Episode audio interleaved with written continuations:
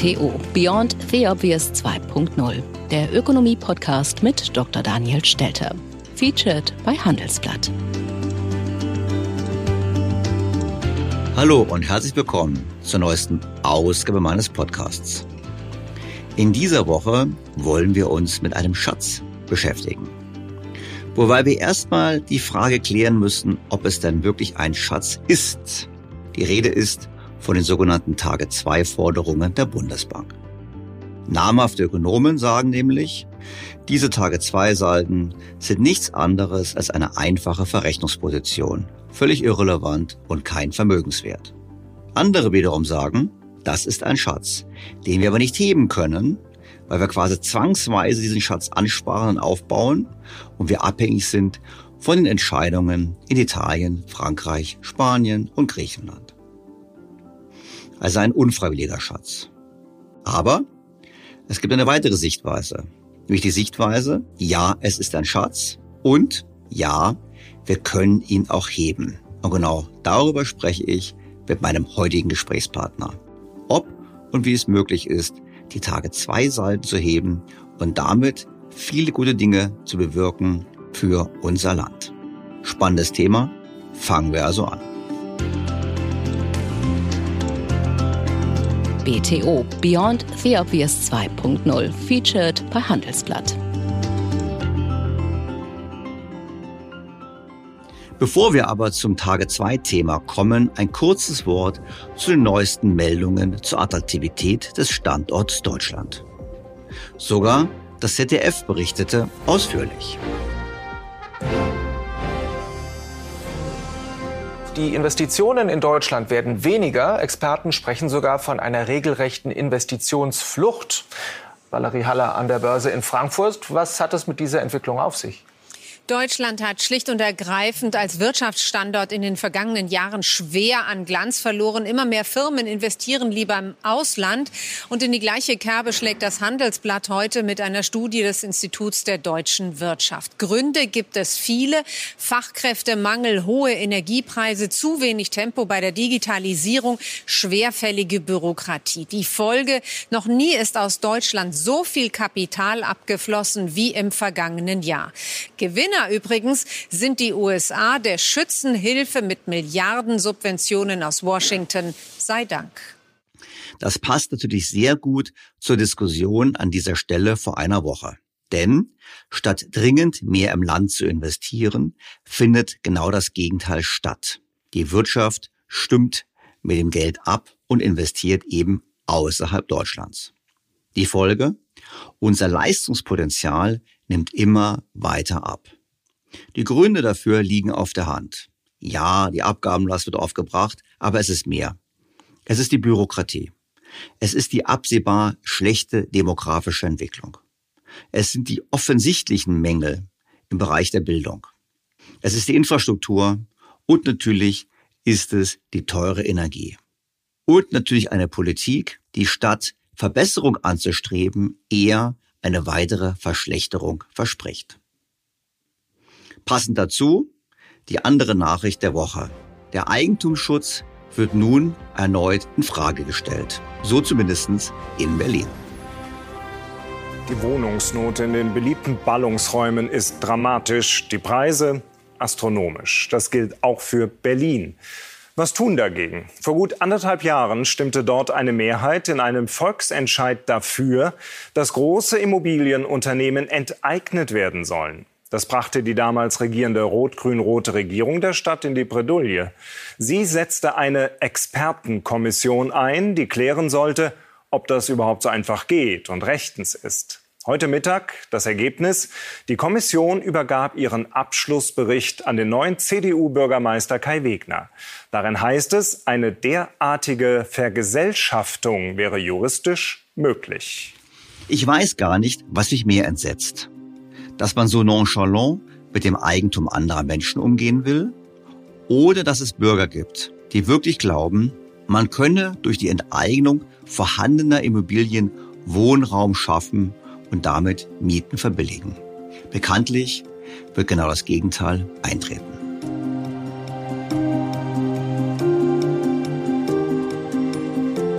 Auch zum Thema Notenbanken gab es in dieser Woche zwei interessante Meldungen. Zum einen die Nachricht, dass der Bundesrechnungshof sich Sorgen macht.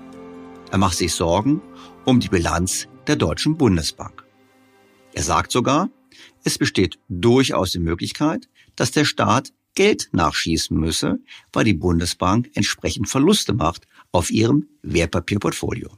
So war im Handelsblatt Folgendes zu lesen. Wegen Verlusten aus dem Bond-Ankaufprogramm der Europäischen Zentralbank könnte die Bundesbank auf eine Geldspritze aus Berlin angewiesen sein. Die möglichen Verlustvolumina der Bundesbank sind erheblich und könnten daher eine Rekapitalisierung der Bundesbank mit Haushaltsmitteln notwendig machen, schreibt der Bundesrechnungshof in einem Bericht an den Haushaltsausschuss des Bundestags. Während das Finanzministerium natürlich sofort beteuerte, keinerlei Risiken für den Staatshaushalt zu sehen, klingt das bei den obersten Rechnungsprüfern durchaus anders. Die Risiken könnten den Bundeshaushalt im Schadensfall erheblich belasten. Im Extremfall könnten sie die haushaltspolitische Gesamtverantwortung des Deutschen Bundestages gefährden. Die Rechnungsprüfer bezweifeln, dass die Bundesbank die Verluste in jedem Fall eigenständig tragen könnte, wie es im Bericht hieß. Denn nicht nur der Extremfall des Austritts eines großen Mitgliedstaats aus der Währungsunion könnte bei der Bundesbank zu negativem Eigenkapital führen, sondern auch die laufenden geldpolitischen Aktivitäten bergen angesichts ihrer Größenordnung das Risiko negativen Eigenkapitals bei der Bundesbank. Natürlich gibt es nicht wenige Ökonomen, die betonen, dass es ein völlig falsches, irrelevantes, völlig unrealistisches Szenario ist. Denn selbst wenn es die Verluste gäbe, müsste die Bundesbank kein Eigenkapital ausweisen. Sie könne ja auch mit negativem Eigenkapital operieren. Geld drucken kann man ja schließlich auch ohne Eigenkapital. Dieses Thema der Notenbankverluste hatten wir übrigens schon mal, und zwar ausführlich im Podcast 165. Titel damals: In der Zinsfalle. Daran habe ich auch die EZB zitiert, die nach den eigenen Regeln negatives Eigenkapital bei den Notenbanken nur kurzfristig zulassen möchte. Und zwar gerade auch mit Blick auf das ohnehin schon angeschlagene Vertrauen in den Euro. Konkret heißt es bei der EZB: Finanzielle Unabhängigkeit bedeutet auch, dass eine nationale Zentralbank immer ausreichend kapitalisiert sein sollte. Insbesondere sollte jede Situation vermieden werden, in der das Nettoeigenkapital einer nationalen Zentralbank über einen längeren Zeitraum unter der Höhe ihres gesetzlichen Eigenkapitals liegt oder sogar negativ ist. Solche Situation kann sich negativ auf die Fähigkeit der Notenbank auswirken, ihre Aufgaben zu erfüllen. Für den Fall müsste der betreffende Mitgliedstaat daher innerhalb eines angemessenen Zeitraums einen angemessenen Kapitalbetrag mindestens bis zur Höhe des gesetzlich vorgeschriebenen Eigenkapitals zur Verfügung stellen, um dem Grundsatz der finanziellen Unabhängigkeit zu entsprechen. Das bedeutet im Klartext: Der Staat muss zuschießen. Und zwar gilt das für alle Staaten im Euroraum. Mein Fazit in Folge 165: Es würde mich nicht wundern, wenn die Bilanzierungsregeln geändert werden oder gar das Gold aufgewertet wird. Wie gesagt, es sind einfach nur Beispiele dafür, was passiert, wenn man sich als Notenbank in die Ecke manövriert. Nämlich in die Ecke, mit immer billigerem Geld zu versuchen, die Wirtschaft zu beleben und die Finanzmärkte zu stabilisieren. Die Folgen sind eben erhöhte Anfälligkeit auf Krisen und vor allem eingeschränkte Möglichkeiten, auf solche Krisen zu reagieren. Was zur zweiten Schlagzeile der Woche führt, nämlich der Meldung, dass der Internationale Währungsfonds davor warnt, dass den Notenbanken vermutlich die Finanzstabilität wichtiger sein wird als die Inflationsbekämpfung. Das war zumindest in der Financial Times zu lesen. Titel des Beitrages: IMF warns central banks of uncomfortable truth in inflation fight. Also eine unbequeme Wahrheit. Konkret sagte die Vizechefin des IWF, Gita Gopinath, angesichts der jährlichen EZB-Konferenz im portugiesischen Sintra unter anderem Folgendes. Die stellvertretende IWF-Chefin sagte auf der Jahreskonferenz der Europäischen Zentralbank, dass die politischen Entscheidungsträger vor der schwierigen Entscheidung stehen, ob sie einen künftigen Finanzcrash in hochverschuldeten Ländern auslösen oder die Finanzierungskosten so weit erhöhen, dass die hartnäckige Inflation eingedämmt wird. Wir sind noch nicht so weit, aber das ist eine Möglichkeit, sagte Gopinath der Financial Times vor ihrer Rede. In diesem Umfeld könnte es passieren, dass die Zentralbanken ihre Reaktionsfunktion anpassen und sagen, okay, vielleicht tolerieren wir noch länger eine höhere Inflation. Die hohen Schuldenstände vieler europäischer Regierungen machten sie anfällig für eine weitere Finanzkrise, sagte die Vizechefin des IWF. Wir kämen demnach in eine Phase, in der wir erkennen müssten, dass die Inflation zu lange braucht, um das Ziel zu erreichen, also um runterzukommen. Und das würde bedeuten, dass wir Gefahr laufen, dass sich die Inflation festsetzt. Was Gopinath zur Befürchtung führt, dass die Regierungen, sobald sie fiskalischen Spielraum nicht mehr haben, einfach weil die Zinsen gestiegen sind, oder aber die politische Unterstützung fehlt, entsprechende Sanierungsprogramme aufzulegen, dass sie dann so reagieren werden, dass die Notenbanken möglicherweise ihre geldpolitische Reaktionsfunktion, ich zitiere jetzt, anpassen und damit den finanziellen Stress abbauen. Nun, was heißt das? Geldpolitische Reaktionsfunktion anpassen heißt nichts anderes als Inflationsbekämpfung einschränken, einstellen und stattdessen wieder zur Staatsfinanzierung übergehen. Und die Probleme sieht Gopinath vor allem in der Eurozone, wie die FT berichtet. Der finanzielle Stress in der Eurozone kann auch vielfältige regionale Auswirkungen haben, wobei die Zinsspreads in einigen Volkswirtschaften mit hoher Verschuldung stärker ansteigen. Und dies könnte andere Anfälligkeiten verstärken, die sich aus der Verschuldung der privaten Haushalte und einem großen Anteil variabel verzinslicher Hypotheken ergeben, sagte sie. Dabei könnten die Regierungen, so Gopinath, durchaus dazu beitragen, die Inflation zu bekämpfen.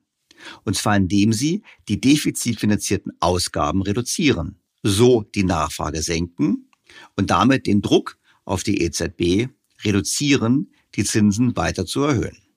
Angesichts der wirtschaftlichen Bedingungen, die wir haben, sowohl aufgrund der hohen Inflation als auch der rekordhohen Verschuldung, würden beide eine Straffung der Finanzpolitik fordern, sagte sie. Wenn man sich die prognostizierten Haushaltsdefizite vieler G7-Länder anschaut, erscheinen sie für zu lange Zeit zu hoch. Die Vizepräsidentin des IWF forderte deshalb die EU-Regierungen auf, neue Regeln zur Reduzierung ihrer Haushaltsdefizite und Schuldenstände zu beschließen. Denn in vielen Ländern, darunter Frankreich und Italien, sind die Staatsschulden bereits deutlich über 100% des Bruttoinlandsproduktes. Nun, wir haben das Problem bereits diskutiert. Und zwar die Frage, was geht vor? Finanzstabilität oder Inflationsbekämpfung? Das war kürzlich im Podcast 193 mit dem Titel Verbrauchtes Arsenal. Darin habe ich das Konzept der zwei Zinssätze erläutert. Die Ökonomen blicken gerne auf den natürlichen Zinssatz. Der natürliche Zinssatz ist der theoretische Zinssatz, der die Wirtschaft ins Gleichgewicht bringt und weder die Inflation anheizt noch das Wachstum bremst. Die Geldpolitik ist demnach nur dann streng, wenn der Leitzins deutlich über dem natürlichen Zinssatz liegt. Ich habe auch erwähnt in der Folge, dass die New Yorker Fed gerade wieder begonnen hat, Schätzungen zum natürlichen Zinssatz zu veröffentlichen. Und nach diesen Analysen ist der Gleichgewichtszinssatz, also natürliche Zins, in der Wirtschaft relativ niedrig geblieben. Was bedeutet, dass weiterhin die Erwartung vorherrscht, dass die Wirtschaft nur wenig wächst und die Inflation auch bald wieder sinkt. Und das ist das Szenario, was übrigens der Internationale Währungsfonds in seiner Wirtschaftsprognose für die Welt auch vertritt. Verglichen also mit diesem tiefen natürlichen Zins wäre beispielsweise die US-Geldpolitik recht restriktiv. Ich würde persönlich annehmen, dasselbe gilt für Europa, ist doch das Wachstumspotenzial bei uns leider Gottes aufgrund von Demografie und falschen politischen Prioritäten deutlich geringer als in den USA. Neben diesem natürlichen Zinssatz gibt es aber noch einen Finanzstabilitätszinssatz. Das ist dann der theoretische Zins, den das Finanzsystem gerade noch verkraftet. Wenn der Zinssatz niedrig ist, ist ein Land anfällig für finanzielle Schocks durch Zinserhöhungen. Einfach deshalb, weil man sich hoch verschuldet hat. Ist der Zinssatz hoch, dann kann man eigentlich finanzielle Schocks leichter abwehren, einfach deshalb, weil man die Zinsen leicht senken kann. Ist nun der tatsächliche Zins unter dem Zinssatz der Finanzstabilität bedeutet, führt das zu einem deutlichen Anreiz zu höherer Verschuldung, mehr Risikobereitschaft und Spekulation. Umgekehrt bedeutet ein Zins, der zu hoch ist, also über dem Finanzstabilitätszinssatz liegt, dass es zu finanziellen Unfällen kommen kann. Bankenrans etc. Und das kann natürlich passieren, lange bevor die Zinsen hoch genug sind, um die Inflation einzudämmen. Und hier zeigt das Gespräch, das Interview, was die Vizepräsidentin des IWF der Financial Times gegeben hat und auch ihr Vortrag anlässlich der Notenbankkonferenz der EZB, darauf hinzudeuten, dass der IWF befürchtet, dass wir uns diesem Punkt nähern. Also dem Punkt, wo die Zinsen die Finanzstabilität gefährden. Das gibt guten Anlass, erneut über die Bundesbank zu sprechen. Wir nähern uns also unserem heutigen Hauptthema. Ich habe mir mal die Bilanz der Bundesbank angesehen. Und zwar per Ende des Jahres 2002 und dann wieder per Ende des Jahres 2022. Also 20 Jahre später. Und das fand ich durchaus interessant. In den 20 Jahren ist die Bilanz der Bundesbank immerhin um den Faktor 12 gewachsen.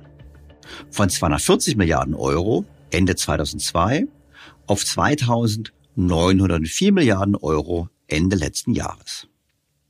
Das Wachstum der Bundesbankbilanz lag damit mit einer Jahresrate von 13%, sehr, sehr deutlich über dem Wachstum der Wirtschaft.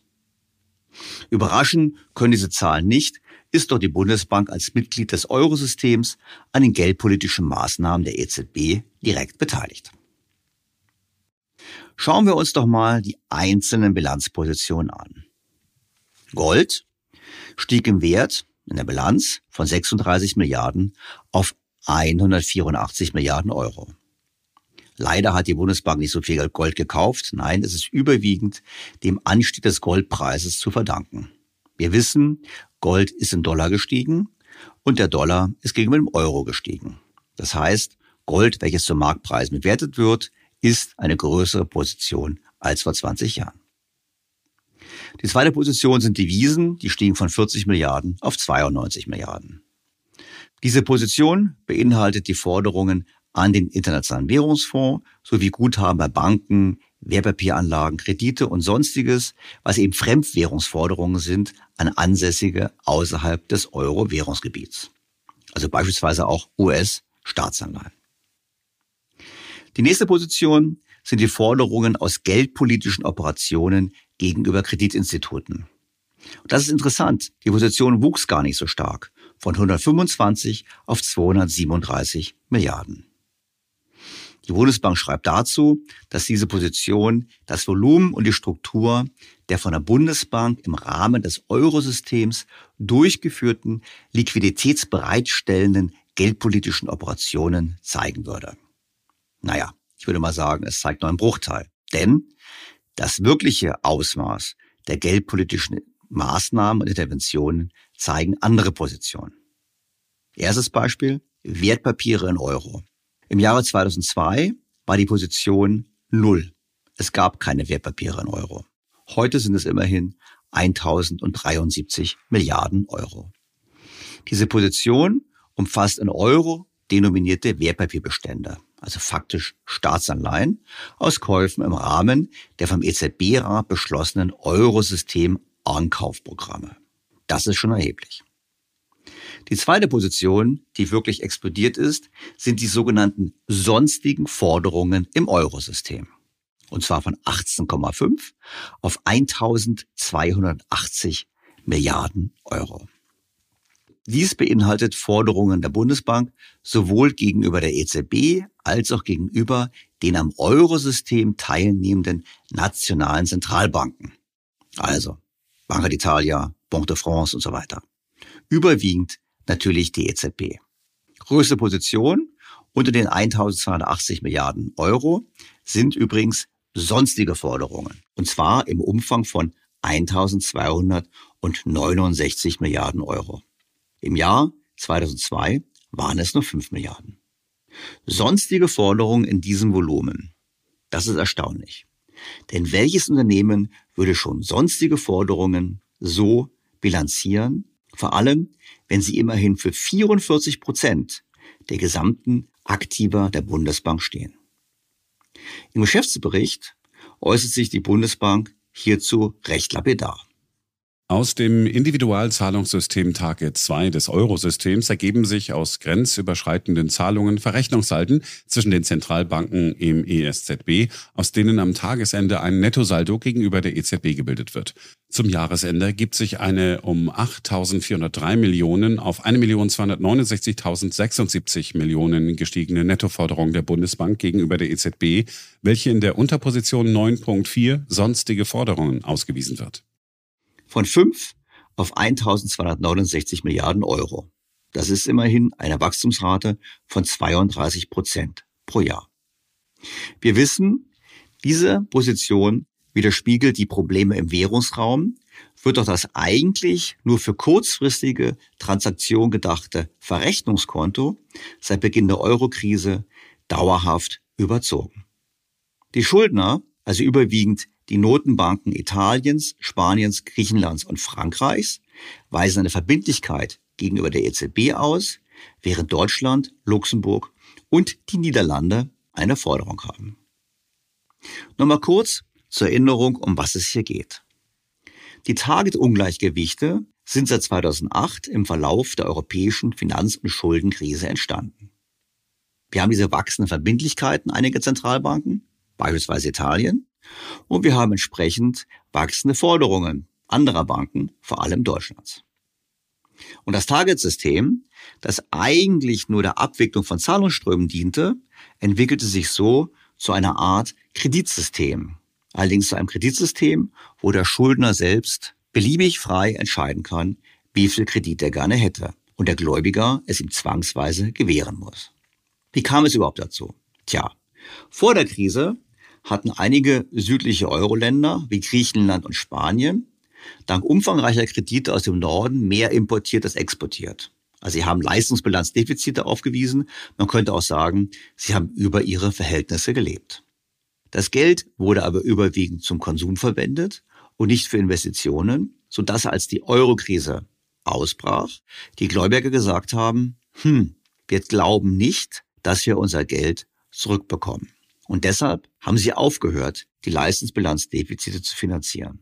Statt also die Commerzbank oder die Deutsche Bank oder die Allianz in diesen Ländern Kredite gewährt hat, hat es dann angefangen, die Bundesbank zu tun. Einfach deshalb, weil die Banca d'Italia das Konto entsprechend überzogen hat. Also, früher wurde es immer ausgeglichen, einfach deshalb, weil privates Geld aus Deutschland in diese Länder floss. Und jetzt, wo das deutsche private Geld nicht mehr fließt, bleibt quasi die Bundesbank auf ihren Forderungen sitzen. Natürlich gingen die Leistungsbilanzdefizite im Zuge der Krise zurück. Stattdessen setzte aber eine Kapitalflucht ein. Das erklärt übrigens auch das Defizit Italiens, denn Italien hat gar kein so großes Leistungsbilanzdefizit. Italienische Anleger haben sich Sorgen gemacht, ob sie im Euro bleiben, haben also Befürchtungen gehabt, dass sie morgens aufwachen und haben die Lira oder ähnliches und haben deshalb Einlagen bei italienischen Banken aufgelöst und das Geld nach Deutschland überwiesen. Dann fehlt natürlich den italienischen Banken Geld, sie haben eine Lücke und das decken sie dann mit Krediten von der EZB, die im Prinzip von der Banca d'Italia gewährt werden. Und dann haben wir genau diesen Effekt.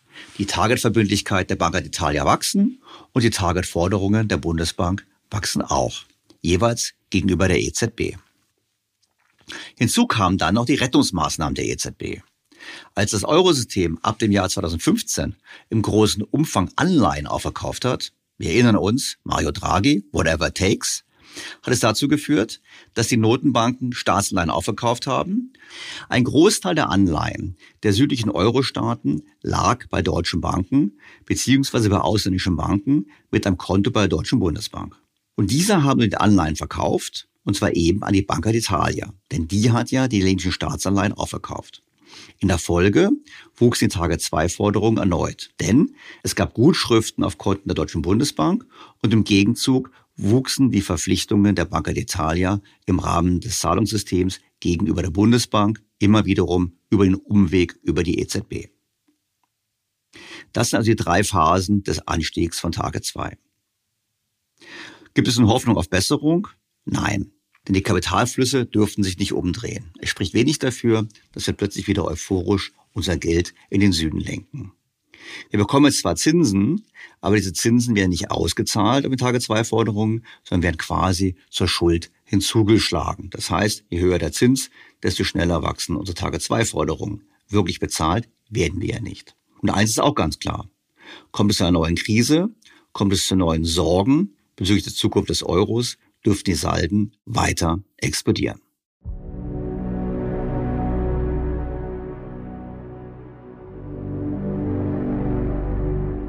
Es gibt eine heftige Diskussion in Deutschland schon seit Jahren, ob diese Target2-Salden überhaupt ein Problem darstellen. Kein geringerer als der FAZ-Mitherausgeber Gerald Braunberger hat sich im Sommer 2020 die Mühe gemacht, die Diskussion zu Target2 nochmals einzuordnen. Dabei geht er auf die zwei Blickrichtungen ein, die die Diskussion prägen. Auf der einen Seite Professor Hans-Werner Sinn, der die Target2-Forderungen als echte Forderung und damit als Auslandsvermögen ansieht und befürchtet, dass wir genau dieses verlieren bzw. schon verloren haben. Und auf der anderen Seite Professor Martin Hellwig, der sagt, es handle sich lediglich um eine Buchung ohne jegliche weitere Relevanz. Braunberger beginnt mit seiner Erklärung. Über der Frage, ob die Salden aus dem Target2-System einfach Zahlungssalden ohne weitere Bedeutung oder Kredite mit schwerwiegenden Folgen für das Volksvermögen sind, haben deutsche Ökonomen über Jahre erbittert gefochten. Die Kreditthese wird vor allem von Hans-Werner Sinn vertreten, die Saldenthese von Martin Hellwig. Sinn wirft Hellwig in der Target-Debatte irreführende Verharmlosung vor.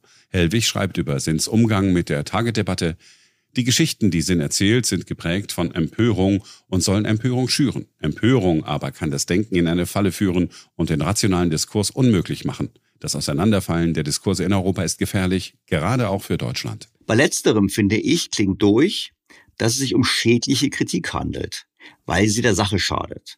Sowas mag ich immer gar nicht, weil ich glaube, man schadet der Sache mehr, wenn man Diskussionen und Kritik unterdrückt. Doch kommen wir zurück zu Braunberger. Zur Frage Kredit oder Saldo ausgewählte Zitate der Kombattanten. Es ist eine irreführende Verharmlosung, hier von bloßen Gegenbuchungen im Rahmen des Zahlungsverkehrs zu reden. Denn die Target-Salden messen Nettoüberweisungen anderer Länder nach Deutschland, die die Bundesbank zwangen, im Auftrag anderer Notenbanken Zahlungsaufträge auszuführen, schreibt Sinn. Nach meiner Interpretation handelt es sich bei der Target-Forderung der Bundesbank um einen Überziehungskredit im Innenverhältnis des Eurosystems, der von ähnlicher Natur ist wie die Sondererziehungsrechte des Internationalen Währungsfonds oder auch die Kreditlimits, die sich Notenbanken im Rahmen von Festkurssystemen einräumen. Es ist aber auch ein ganz klarer Maßstab für die Kapitalflucht nach Deutschland. Private verkaufen hier Assets an Ausländer. Also man verkauft eine Eigentumswohnung an einen Italiener. Im Gegenzug bekommt die Bundesbank eine Forderung, deren Wertteiligkeit aber angezweifelt werden muss. Also ich verkaufe meine Wohnung, ich bekomme 100.000 Euro vom Italiener, alles ist klar. Aber das Geld fließt eben nicht entsprechend zurück, sondern die Bundesbank hat im Gegenzug eine Forderung von 100.000 Euro gegen die Banca d'Italia über den Umweg mit dem EZB dazwischen geschaltet, was im Kern nichts anderes bedeutet, als dass damit die Bundesrepublik Deutschland, wir alle als Eigentümer der Bundesbank, eine Forderung haben gegen den italienischen Staat. Denn die Banca d'Italia wiederum ist ja ein großer Gläubiger des Staates. Doch zurück zu Braunberger, der die Gegenposition zu diesem Thema Forderung darstellt. Bei den Target-Forderungen handelt es sich nicht um Kredite auf einzelvertraglicher Grundlage, sondern um Positionen in einem ESZB-internen Kontensystem. ESZB steht für Europäisches System der Zentralbanken. Sie ergeben sich aus der im EU-Vertrag festgelegten Gesamtverantwortung des ESZB für die Funktionsfähigkeit der Zahlungssysteme, schreiben Hellwig und Isabel Schnabel in einem gemeinsamen Papier. Die Target-Forderungen in der Bilanz der Deutschen Bundesbank begründen keinerlei Ansprüche. Die Zahlen entsprechen nicht dem Zeitwert der jeweils zu erwartenden Zahlungen. Hier frage ich mich natürlich schon, wenn die Target-2-Forderungen keine Ansprüche begründen, dann wären sie doch wertlos. Doch dann dürfte man sie doch nicht in der Bilanz haben mit 1.269 Milliarden bzw. 44% der Bilanzsumme. Warum taucht etwas, was nichts wert ist, trotzdem in der Bilanz auf? Doch nun kommen wir zu Braunbergers Versuch der Entwirrung. Er macht es an einem, wie ich finde, gut verständlichen Beispiel. Nehmen wir an, die in Gießen lebende Frau Müller wolle ihren Porsche für 100.000 €, an den in Frankfurt lebenden Herrn Mayer verkaufen. Es wird vereinbart, dass Herr Mayer den Betrag überweist. Im ersten Fall nehmen wir an, dass sowohl Frau Müller wie auch Herr Mayer Bankkonten bei der Deutschen Bank unterhalten. Herr Mayer überweist in Frankfurt das Geld, das in Gießen Frau Müller gutgeschrieben wird. In der Bank dürfte es eine interne Buchung geben, die diesen Geldfluss dokumentiert. Hat nun die Filiale Gießen der Bank, der Filiale Frankfurt, einen Kredit gewährt, der verzinst oder zurückgezahlt werden muss? Das dürfte nicht der Fall sein. Vielmehr werden die Zahlungen in der Bank sehr wahrscheinlich einfach intern verrechnet. Die Filiale Gießen mag intern einen positiven Saldo haben, aber keine einholbare Forderung gegen die Filiale Frankfurt. Ich finde, hier ist die Situation klar. Es ist dasselbe Bankinstitut mit denselben Eigentümern. Aus Sicht der Eigentümer der Bank stellt sich keine Veränderung der Vermögensposition dar. Doch wie wäre es, wenn wir es mit zwei verschiedenen Banken zu tun hätten? Nehmen wir nun an, Herr Mayer habe sein Konto bei der Frankfurter Volksbank, Frau Müller aber bei der Volksbank Mittelhessen. Die beiden Volksbanken wickeln ihren Zahlungsverkehr über die DZ-Bank ab, bei der sie als selbstständige Banken Konten unterhalten. In diesem Falle würde das Konto der Volksbank Frankfurt bei der DZ-Bank belastet und wenn es dadurch ins Minus geriete, müsste sie sich Geld besorgen, um es auszugleichen. Dies könnte durch Kreditaufnahme geschehen oder durch den Verkauf von Wertpapieren. Im Gegenzug erhält die Volksbank Mittelhessen ein Guthaben auf ihrem Konto bei der DZ-Bank, das sie verwenden kann. Sie kann das Geld zum Beispiel einer anderen Bank leihen oder Wertpapiere kaufen. Hier ist auch in einem wirtschaftlichen Sinn von Forderungen und Verbindlichkeiten zu sprechen.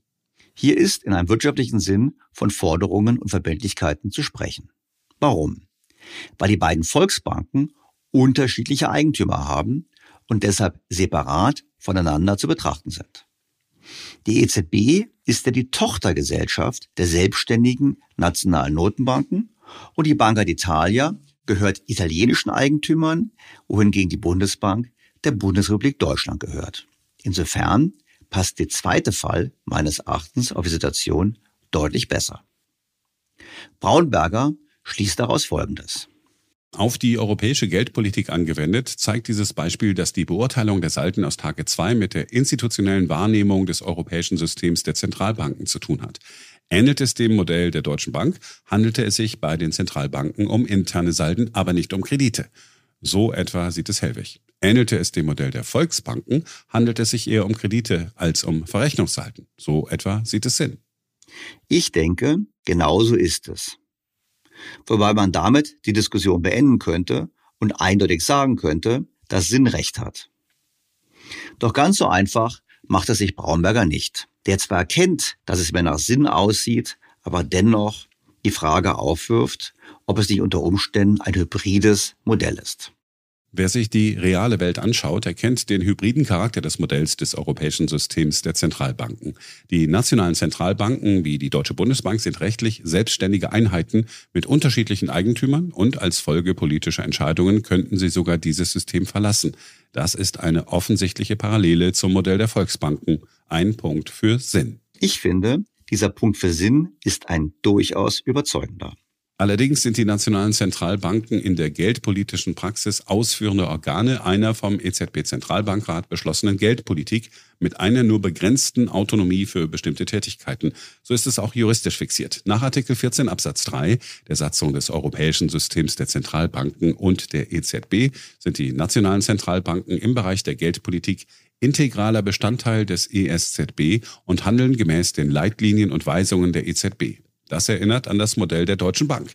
Die Filialdirektoren in Frankfurt und Mainz sind in ihrer Geschäftspolitik generell an Vorgaben des Vorstandes gebunden, auch wenn sie sich natürlich nicht jede Kreditvergabe vom Vorstand absegnen lassen müssen. Ein Punkt für Hellwig. Die Frage für mich ist, was hat mehr Bestand? Die Satzung des europäischen Systems der Zentralbanken oder die unbeschränkten Rechte der Eigentümer? Ich erinnere daran, dass wir keine Vereinigten Staaten von Europa haben, sondern einen vertraglich vereinbarten Staatenbund, aus dem man, zumindest theoretisch, auch austreten kann. Doch damit nicht genug. Braunberger geht dann auf die Diskussion ein, ob das Geld überhaupt irgendjemand etwas kostet. Er bringt das Beispiel eines Geldfälschers. Eine im Zusammenhang mit den Targetsalten auch zwischen Sinn und Hellwig diskutierte Frage besitzt einige Brisanz, weil sie sich mit dem intuitiv nicht ganz einfachen Thema der Bilanzierung durch Zentralbanken befasst. Angenommen, Herr Mayer sei mittellos und stelle täuschend echte Banknoten im Wert von 1 Million Euro her, mit denen er von einer Bank italienische Staatsanleihen kauft. Nun geht Italien in einen Staatsbankrott, bei dem der Wert der umlaufenden Staatsanleihen halbiert wird. Der Mann verkauft seine Staatsanleihen für den neuen Wert von 500.000 Euro. Wie sieht die Rechnung von Herrn Mayer aus? Nun, offenbar hat er mit der Fälschung und dem anschließenden Anleihegeschäft einen Gewinn von 0,5 Million Euro gemacht, denn vorher war er mittellos. Wer verliert in diesem Fall? Nun, die Bank, die 1 Million Falschgeld angenommen hat, muss dieses als Verlust verbuchen. Oder aber niemand merkt den Betrug. Dann zahlen alle Nutzer des Euro, weil es mehr Geld im Umlauf gibt, welches dessen Wert mindert. Zunächst vielleicht nicht spürbar, über Zeit aber auf jeden Fall. Braunberger führt sein Beispiel aber weiter aus. Nun nehmen wir an, die EZB erwerbe im Rahmen ihres Kaufprogramms von einer Geschäftsbank italienische Staatsanleihen für 1 Million Euro. Danach geht Italien in einen Staatsbankrott, bei dem der Wert der umlaufenden Staatsanleihen halbiert wird. Wie sieht die Rechnung der EZB aus? Sie hat einen Verlust von 0,5 Million Euro erlitten, während Herr Mayer mit einem identischen Geschäft einen Gewinn von 0,5 Million Euro erzielt hat. Wie kann das sein? Herr Mayer und die EZB bilanzieren den Anleihekauf unterschiedlich. Für Herrn Mayer ist das von ihm geschaffene Geld ein Aktivposten in der Bilanz, der in Staatsanleihen getauscht wird. Für die EZB ist das von ihr geschaffene Geld ein Passivposten in der Bilanz, das als Folge des Staatsanleihenkaufs entsteht und der verkaufenden Bank gutgeschrieben wird. Die Staatsanleihen sind für die EZB ein Aktivposten. Zwar schafft die EZB das für den Kauf erforderliche Geld aus dem Nichts, aber es ist, wie bei jeder privaten Bank, auch eine Verbindlichkeit, die davon lebt, dass die damit erworbenen Aktiva als werthaltig angesehen werden.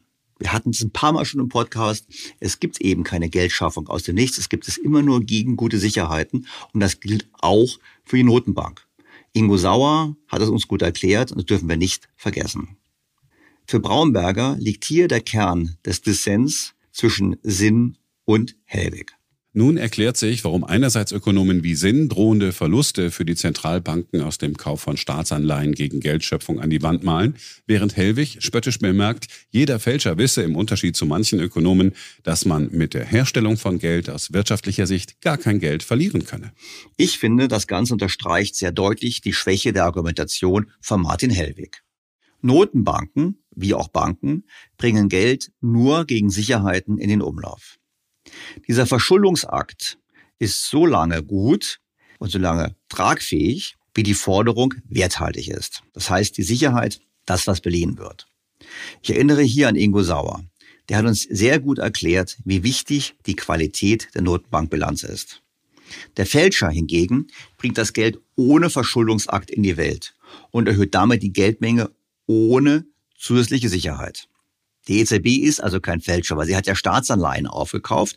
Die Frage ist halt, ob die Sicherheit der Staatsanleihen gut ist. Aber sie hat nicht einfach ohne Verschuldungsakt Geld geschaffen.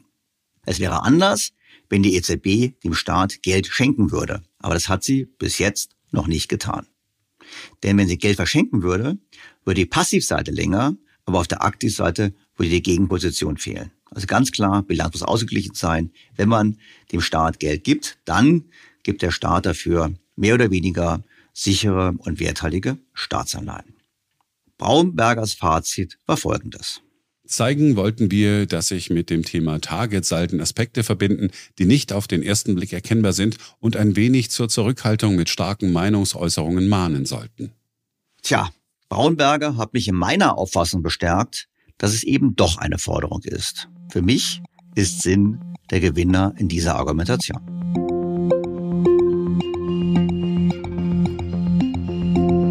Schon frühere Gesprächspartner in diesem Podcast haben die Target2-Salden als eine relevante Vermögensposition gesehen. So der bereits zitierte Ingo Sauer in unserem Gespräch über die Bedeutung der Notenbankbilanz für den Geldwert. Das war Podcast 276, Titel Ernsthafte Bedrohung des Geldwerts. Sauer war eindeutig. Die Target2-Forderungen unterminieren die Kreditwürdigkeit. Wobei er bedauert, dass das Thema generell zu wenig Aufmerksamkeit bekommt. Das Thema ist einfach zu sperrig und es wird von der Öffentlichkeit nicht verstanden. Ich zitiere, die Politiker verstehen es nicht, viele Ökonomen verstehen es nicht und die allgemeine Öffentlichkeit versteht sowieso nicht und dadurch kommt es nicht in den politischen Raum und deswegen ist es nicht möglich, dass jetzt die Bundesregierung irgendwie versucht, dagegen was zu tun. So, warum ist das Ganze so? Ich glaube, es fehlt dieser Satz, dieses Eingeständnis, dass jetzt eben bekannte Ökonomen, beispielsweise der Redensführer bei Target, sagt, naja, Moment, die Geldmenge muss immer besichert sein. Und sie ist ja nur konditional besichert, denn wenn eben wir dieses Austrittsszenario haben und die Bundesbank würde im schlimmsten Fall, sagen wir mal, die Hälfte ihrer Target-Forderungen verlieren, ja, dann ist eben die neue deutsche Mark unzureichend gedeckt. Wie gesagt, wir versuchen hier dem Thema nochmal mehr Bedeutung zu geben. Das Fazit von Sauer ist klar, wir müssen handeln. Aus einem anderen Blickwinkel hat Thomas Mayer, der bereits mehrfach im Podcast zu Gast war, bereits in Podcast-Folge Nummer 40 Folgendes gesagt. Also wir haben einen Staatsfonds, wie Sie sagen, der heißt Target2-Förderung, ist konzentriert auf südeuropäische Banken und wird zum Satz von 0 verzinst. Viel besser wäre es, wenn wir einen staatlichen Pensionsfonds hätten, indem wir Geld global investieren und das dem Bürger als Alternative zu eigenen Altersvorsorgeinstrumenten anbieten würden. Heute bekommen wir immerhin Zinsen, wobei diese Zinsen, wie bereits angesprochen, der Schuld zugeschlagen werden. Und vor allem auch trotzdem noch real negativ sind, also weit unterhalb der Inflationsrate. Wenn man dieser Argumentation folgt, wenn man sagt, wir haben schon einen Staatsfonds namens Target2, dann gibt es doch offensichtlich deutlichen Handlungsbedarf. Denn wer spart schon gerne unfreiwillig, kann das Geld nicht zurückfordern und bekommt dafür keine Zinsen bzw. negative Realzinsen bzw. Zinsen, die der Schuld zugeschlagen werden, die man eh nicht eintreiben kann.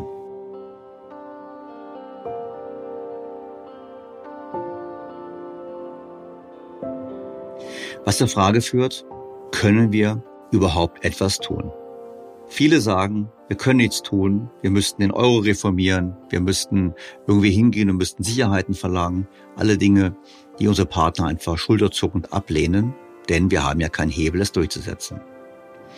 Aber es gibt auch Beobachter, die sagen, doch, es gibt einen Weg. So zum Beispiel Dr. Hans Albrecht, der dazu vielfältig publiziert hat. So hat er bereits im Jahre 2018 in der Frankfurter Allgemeinen Sonntagszeitung einen Gastbeitrag geschrieben. Darin machte er unter anderem diese Feststellung. Deutschland kann das Problem lösen, indem die Bundesregierung einen europäischen Solidaritätsfonds, kurz ESF, ins Leben ruft, der vor allem in Südeuropa Wachstumsinvestitionen finanzieren würde. Das könnte wie folgt geschehen. Der ESF begibt eine Anleihe, diese kaufen deutsche Geschäftsbanken und reichen sie zur Refinanzierung weiter zur Bundesbank. Damit würde sich die Bundesbankbilanz um 1 Milliarde Euro verlängern. Sobald der Fonds aber die Mittel für Investitionen nach Südeuropa überweist, reduziert dies die Targetsalden, genauso wie ein Interbankenkredit. Die Bundesbankbilanz ist wieder genauso lang wie vorher. Aus Sicht der Volkswirtschaft und der Bundesbank wurde nur ein unbesicherter, unverzinster und unbefristeter Saldo, wie dies Martin Hellwig nennt, getauscht in eine indirekt durch die Investments des Fonds besicherte und verzinste Forderung gegen eine deutsche Geschäftsbank. Und damit entsprechend gute Investition des Geldes vorausgesetzt, deutlich besser verzinst und sicherer. Aber eigentlich nützt uns das Geld doch im Ausland nichts. Wir brauchen es doch hier. Auch dafür sieht Herr Albrecht einen Weg. Auch für Investitionen innerhalb Deutschlands oder außerhalb Europas ließen sich Targetsalden nutzen, wenn zunächst die Mittel durch Vorschaltung zweier Überweisungen aus dem Target-System gewissermaßen ausgeschleust werden. Unser ESF überweist von einem Konto, das er bei einer deutschen Bank hat, auf eines, das er bei einer Bank beispielsweise in Frankreich unterhält. Da diese Überweisung durch das Target-System fließt, wird so unser Target-Saldo abgebaut. Von Frankreich aus wird das Geld nach England überwiesen und schon ist der Target-Saldo abgebaut und die Mittel als Giralgeld auf einem englischen Bankkonto frei verfügbar. Wenn gewünscht, kann das Geld übrigens von England aus auch wieder zurück auf ein deutsches Bankkonto überwiesen werden, ohne dass dabei wieder Target-Salden aufgebaut werden, weil England ja nicht im Target-Verbund ist. Das ist in der Tat eine sehr einfache Operation. Unsere angeblich durch Target blockierten Mittel werden so zu Giralgeld und können beispielsweise zum Abbau des immer größer werdenden deutschen Investitionsstaus, zur Finanzierung des Ausbaus von digitaler Infrastruktur und für vieles mehr genutzt werden. Diesen Weg zu gehen, denke ich, wäre allemal besser, als weiter zuzusehen, wie wir jeden Tag einen erheblichen Betrag verlieren.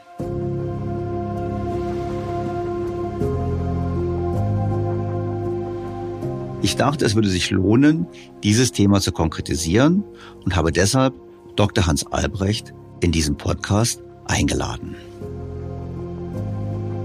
Dr. Hans Albrecht hat nach seinem Jura- und Medizinstudium in Deutschland an der Harvard Law School und am INSEAD in Fontainebleau zunächst in der Unternehmensberatung gearbeitet, bevor er zu einem der Pioniere des Private Equity in Deutschland wurde. Nach Stationen unter anderem bei Carlyle gründete er die Beteiligungsgesellschaft Nordwind Capital. Albrecht ist Mitglied des Stiftungsrates der Münchner Sicherheitskonferenz und Vorsitzender von Global Bridges, einer Organisation mit dem Ziel der Völkerverständigung. Im Jahr 2022 erschien sein Buch »So schaffen wir das. Neue Wege für einen klimaneutralen Umbau unserer Wirtschaft, mehr Wohnungen, die Herausforderungen der Migration und den Erhalt unseres Vermögens«. Bevor ich zu meinem Gespräch mit Dr. Hans Albrecht komme, noch dieser Ihnen wohlbekannte Hinweis. Nach wie vor gibt es ein exklusives Angebot für alle BTO Beyond The Obvious 2.0 featured bei Handelsblatt Hörer. Testen Sie Handelsblatt Premium für 4 Wochen lang für nur €1 und bleiben Sie so zur aktuellen Wirtschafts- und Finanzlage informiert. Mehr erfahren Sie unter handelsblatt.com/mehrperspektiven und wie immer auch in den Shownotes zu dieser Episode. Doch nun zu meinem Gespräch mit Dr. Hans Albrecht.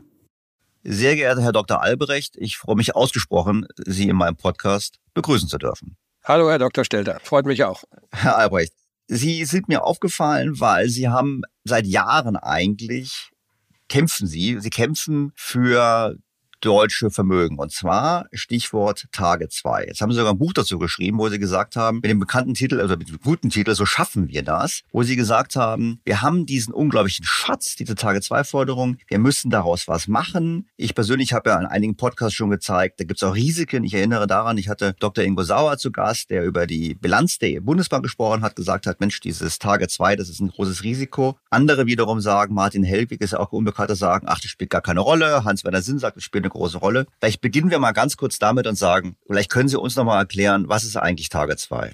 Ja, das mache ich gerne. Und ich möchte vielleicht vorher noch auf eins hinweisen, die Frage ist wirklich sehr entscheidend, denn das gibt ja hier sehr unterschiedliche Sichtweisen noch über das hinaus, was Sie sagen. Also die Deutsche Bundesbank, die bilanziert ja Target mit, ich glaube, mittlerweile über 1200 Milliarden als werthaltiges Asset in ihrer Bilanz. Das macht über 50% der Bilanz der Bundesbank aus mittlerweile. Also da reden wir schon von wesentlichen Dingen, wohingegen die damalige Wirtschaftsweise und jetziges Direktoriumsmitglied der EZB, Isabel Schnabel, ja zu Protokoll des Finanzausschusses des Deutschen Bundestages behauptet hat, Target habe einen Barwert von 0. Und einer von beiden kann ja nur Recht haben. Also wenn Frau Schnabel Recht hat, dann müsste man eigentlich den gesamten Vorstand der Bundesbank der letzten 10 Jahre wegen der größten jemals in der Geschichte der Menschheit durchgeführten Bilanzbetruges einsperren. Und wenn das nicht der Fall ist, muss man natürlich Zweifel an der Kompetenz von Frau Schnabel haben. Um das beantworten zu können, muss man vielleicht einfach nochmal sich vergegenwärtigen, wie Target eigentlich überhaupt entsteht. Und ich habe in meinem Buch dafür ein ganz, ganz einfaches Beispiel. Da habe ich einen Fischer aus Mykonos, Alexis heißt er, glaube ich, im Buch. Und der hat seinen Fischkutter umgebaut und dann hat er 10 Jahre lang im Schweiße seines Angesichts Touristen von Mykonos nach Delos hin und her geschippert. Und nun hat er 100.000 Euro auf dem Konto. Und dann überlegt er sich, davon möchte ich mir einen Mercedes kaufen. Nicht unbedingt zum Fahren auf Mykonos, aber zum Parken. Und dann geht er zu seiner Bank, Trapeziki Mykonos, und sagt, schick doch mal bitte 100.000 Euro zu Mercedes und nimm die von meinem Konto. Das macht die Bank auch, belastet sein Konto. Und dann nimmt sie aber keinen Koffer und trägt ihn nach Stuttgart zu Mercedes, sondern sie sagt natürlich zu ihrer Bank, der griechischen Nationalbank, belaste doch mal eben unser Konto bei euch und schick 100.000 Euro zu Mercedes. Und das machen die. Und dann nehmen die wiederum auch keinen Koffer, die griechische Nationalbank, denn die sagt zu ihrer Bank, der Europäischen Zentralbank, belaste doch mal eben unser Konto mit 100.000 Euro und schickt die weiter zu Mercedes. Jetzt schuldet also die griechische Nationalbank der EZB 100.000 Euro. Die EZB nimmt auch keinen Koffer, sondern die sagt zu einem ihrer Eigentümer, der Bundesbank, pass mal auf, belaste doch mal eben unser Konto bei euch und schickt das Geld weiter zu Mercedes. macht die Bundesbank. Jetzt schuldet die EZB der Bundesbank 100.000 Euro und das ist der sogenannte berühmte Target-Haben-Saldo. Die Bundesbank wiederum nimmt auch keinen Koffer in die Hand, sondern die sagt zu einer der Geschäftsbanken in Deutschland, sagen wir mal der Deutschen in Stuttgart, ja, belaste doch mal eben unser Konto und schreib 100.000 Euro Mercedes-Gut. So, jetzt hat Mercedes 100.000 Euro auf seinem Konto, das ist Giralgeld, damit kann Mercedes machen, was er will. Die Deutsche Bank hat eine Einlage bei der Bundesbank. Manche Leute sagen, die haben da zu viele Einladungen, in weiten Teilen stimmt das gar nicht, das sind nur Gegenbuchungen von Target halt. Ja. Und Mercedes hat jedenfalls das Geld am Konto und Alexis hat seinen Mercedes auf Mykonos. Das war also aus Sicht der beiden Individuen, Mercedes und Alexis, kein Kreditgeschäft. Ja. Mercedes hat das Geld, Alexis hat den Mercedes, alles gut. Und das Tragische ist, dass das aus der nationalen deutschen Sicht ganz anders ist. Weil aus nationaler deutscher Sicht haben wir ja Mercedes geliefert. Und was haben wir dafür? Eine Forderung der Bundesbank gegen die EZB. Von der Frau Schnabel sagt, die sei nichts wert. Das stimmt aber nicht. Und das kann man an folgendem Beispiel sehen. Also Mercedes könnte jetzt ja zum Beispiel sagen, was machen wir denn mit den 100.000? Ah, wir brauchen Geld für, wir brauchen Olivenöl für unsere Kantine. Und dann kaufen die in Griechenland für 100.000 Euro Olivenöl. Das Olivenöl wird geliefert, das Geld fließt auf dem gleichen Weg zurück, alles wieder ohne Koffer. Die Targetsalden, die sich aufgebaut haben, werden ausgeglichen und am Ende dieser Transaktion steht nirgendwo mehr irgendein Saldo, weder bei den Griechen ein Sollsaldo noch bei uns ein Habensaldo, sondern die Griechen haben den Mercedes und wir haben das Olivenöl. Das war ein ausgeglichener Handel. Das muss Mercedes auch nicht selber machen. Ja, Mercedes kann ja zum Beispiel sagen, ja, wir wissen gar nicht, was wir machen, wir bezahlen jetzt erstmal unseren Kantinenbetreiber damit. Und dann sagt der Kantinenbetreiber, ja, ich brauche aber Olivenöl und schickt das Geld auf diesem gleichen Wege umgekehrt wieder nach Griechenland und dann kriegt der das Olivenöl. Das kann also weitergereicht werden an wen auch immer. Und wenn das nicht passiert, dann können auch Banken das ausgleichen. Und das ist am Anfang immer passiert. Also am Anfang, damit meinen Sie am Anfang der Eurozone? Anfang der Eurozone, genau. Da sind ja jetzt 100.000 Liquidität bei Trapeziki Mykonos abgeflossen und dann ruft die, jetzt mal sinnbildlich gesprochen, im Interbankenmarkt an und sagt, hallo, hier Trapeziki Mykonos, uns sind gerade 100.000 Euro Liquidität abgeflossen und die Deutsche Bank Stuttgart, die zufällig auch im Call ist, ach doch, das ist ja toll, wir haben gerade 100.000 zu viel, wir leihen die euch zurück. Fließt das Geld auf dem gleichen Weg wieder zurück, die Targetkonten sind wieder ausgeglichen, aber nun hat die Deutsche Bank in Stuttgart eine Forderung gegen Trapeziki Mykonos. Das heißt, Deutschland ist immer noch nicht bezahlt worden. Wir haben jetzt bloß statt einer Bundesbankforderung gegen die EZB eine Forderung von einer unserer Geschäftsbanken gegen eine Geschäftsbank dort.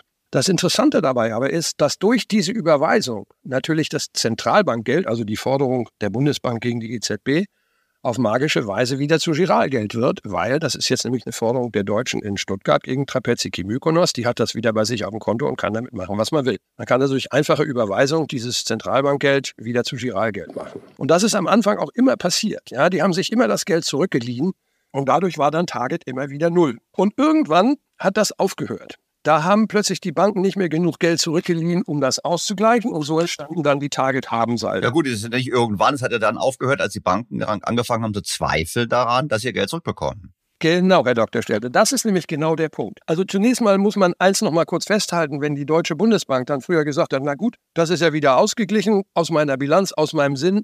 Das ist nicht richtig, weil als Volkswirtschaft sind wir immer noch nicht bezahlt worden. Wie gesagt, eine Forderung der Deutschen Stuttgart haben wir bloß getauscht gegen eine Forderung der Deutschen Bank in Stuttgart gegen eine der Deutschen, gegen der Trapeziki in Mykonos. So, und das ist schon mal ein großes Problem. Ich komme gleich auf jeden Punkt zurück. Das ist schon mal ein großes Problem, weil nämlich dieses Interbankenausleihung, das sind ja zum größten Teil nur Overnight-Money. Die können jeden Tag gekündigt werden, also zu über 90%.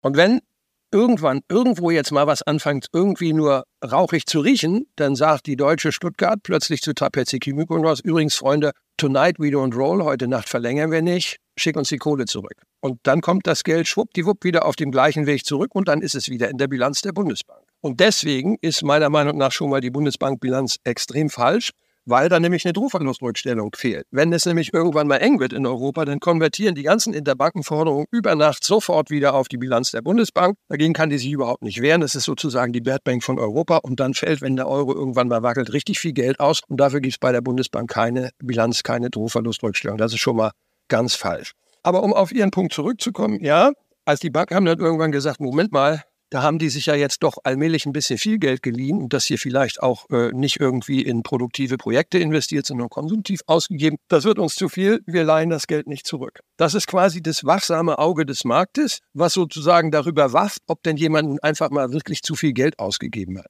Früher, vorm Euro, als wir unterschiedliche Währungen hatten, war das nicht nötig. Ja, wenn es da zu viele Alexises gab, die sich alle irgendwie Drachmen verdient haben und alle wollten Mercedes kaufen, dann war das Angebot von Drachmen und die Nachfrage nach D-Mark viel zu hoch und dann ist der Kurs der Drachme verfallen oder der Lire oder vom Franc oder wie auch immer und so war es ja damals auch. Das ist in einem einheitlichen Währungssystem nicht möglich. Da gibt es nur noch das wachsame Auge des Marktes, dass nämlich Banken sagen, holla, wir finanzieren euch das nicht mehr. Und das haben sie auch gemacht, aber diese Warnung schlägt Frau Schnabel komplett in den Wind, weil sie sagt, ja, nee, das hat ja überhaupt mit unterschiedlichen Bonitäten nichts zu tun, sondern das ist das Fieberthermometer des Interbankenmarktes. Der Interbankenmarkt hat hier versagt und da muss irgendwas getan werden und so. In Wirklichkeit ganz andersrum. Das ist nicht das Fieberthermometer des Interbankenmarktes, sondern es ist das Fieberthermometer des Überkonsums, der früher durch Währungsverfall offenbar geworden wäre und hier eben nur durch das Ansteigen von Tageszahlen überhaupt noch gezeigt werden kann. Ja, was ich dazu sagen muss, ich glaube, wir müssen die Bank auch ein bisschen kritisieren. Ich glaube, bis zur Griechenland-Krise waren ja die Zinsen auch nicht höher in Griechenland. Es gab sogar, glaube ich, mal ein paar Zeiten, wo sogar griechische Staatsanleihen weniger Zinsen abwarfen als deutsche. Das heißt, der Kapitalmarkt hat eigentlich implizit angenommen, es ist alles eine Soße, hat also eigentlich nicht funktioniert. Und erst als die Krise dann virulent wurde, dann sind sie aufgewacht und seitdem nicht wieder als Finanziers in dem Maß zurückgekehrt, weil sie eben sagen, wir glauben nicht, dass die Darlehen an Griechenland oder an Italien, Italien ist ein viel größerer Schuldner, absolut im Target-2-Bereich, dass diese Forderungen eigentlich werthaltig sind. Also lassen lieber bei der Bundesbank. Wir machen sie zumindest nicht, die Kreditvergabe. Das ist ja, glaube ich, die Schlussfolgerung jetzt erst passiert. Ja, das ist schon eine Weile. Das ist halt dann, als Target angefangen hat, so offensichtlich zu werden und zu steigen, als sich die Hin- und Herüberweisung halt nicht mehr ausgeglichen haben. Ja. Übrigens, vielleicht sollten wir an dieser Stelle noch kurz anmerken, es gibt natürlich noch ganz viele andere Wege, wie Targetzahlen sich aufbauen. Also nicht nur durch solchen Warenverkehr und den Mercedes nach Mykonos, sondern gibt es noch andere Gründe. Das kann auch dadurch entstehen, dass irgendwelche Leute bestimmte Papiere am Finanzplatz Frankfurt kaufen und so weiter, das wird da hier... Ja, oder auch Kapitalflucht, der Italiener ihr Geld nach Frankfurt überweisen, um dort Immobilien zu kaufen. Auch das führt ja zu einem Anstieg der Target2. Genau. Das ist überhaupt ganz prima. Ne? Da überweist einer das Geld hierher, wir leihen ihm das quasi als Deutsche Bundesbank und damit führt der zu Preissteigerungen auf dem Berliner Markt und kauft uns die Immobilien weg. Das ist also die ganz perverse Form. Es gibt ganz viele Formen davon und manche wird dann gesagt, ja, das ist doch alles ganz anders. Stimmt nicht. Es läuft letztlich immer alles aufs Gleiche drauf. Ist kompliziert, wen das genauer interessiert. Ich habe das in meinem Buch alle diese Dinge dargelegt, auch in T-Konten. Da kann man das ganz genau nachvollziehen, wie das bei all diesen Themen funktioniert. Kapitalflucht, was Sie ansprechen, ist natürlich was besonders Perverses. Es gibt übrigens auch noch ein anderes Beispiel. Nehmen wir mal an, der Alexis hat sich seinen Mercedes gar nicht verdient, sondern der hat jetzt erst den Fischkutter umgebaut und will in der Zukunft sich das Geld verdienen, aber jetzt schon den Mercedes haben. Dann sagt er zu deiner Bank, leih mir doch mal eben Geld. Und das tut die auch. Fiat Money, die druckt also Geld. Ja, und damit kauft er den Mercedes und anschließend leiht die Deutsche Bank Stuttgart das Geld sozusagen der Trapezikü zurück. Dann ist es ganz pervers. Ja, dann hat niemand irgendeine Dienstleistung erbracht und wir haben einfach nur aufgrund finanziert, dass irgendjemand sich diese Sachen da auf Schulden kauft. Und das ist übrigens in großem Stil passiert damals. Das kann man an einem ganz einfachen Beispiel sehen. Wenn man bei der Euro-Einführung für Deutschland und Griechenland Produktivität und Realeinkommen jeweils auf 100 setzt, dann war 5 Jahre später in Griechenland die Produktivität immer noch 100. Aber das Realeinkommen 130 bei einer dazu noch negativen Sparquote. Das heißt, die haben also dann plötzlich nach Euro-Einführung deutlich über 30% mehr konsumiert, als sie selber produziert haben. Und in Deutschland war es natürlich umgekehrt, denn irgendjemand muss das ja finanzieren. Bei uns war 5 Jahre später die Produktivität bei 130 und das Realeinkommen immer noch bei 100. Daran kann man ganz sehr genau sehen, was da in Summe eigentlich passiert ist. Ja. Und das Drama ist jetzt aber, dass wir diese wahnsinnig hohen Target-Ansprüche haben und damit nichts machen.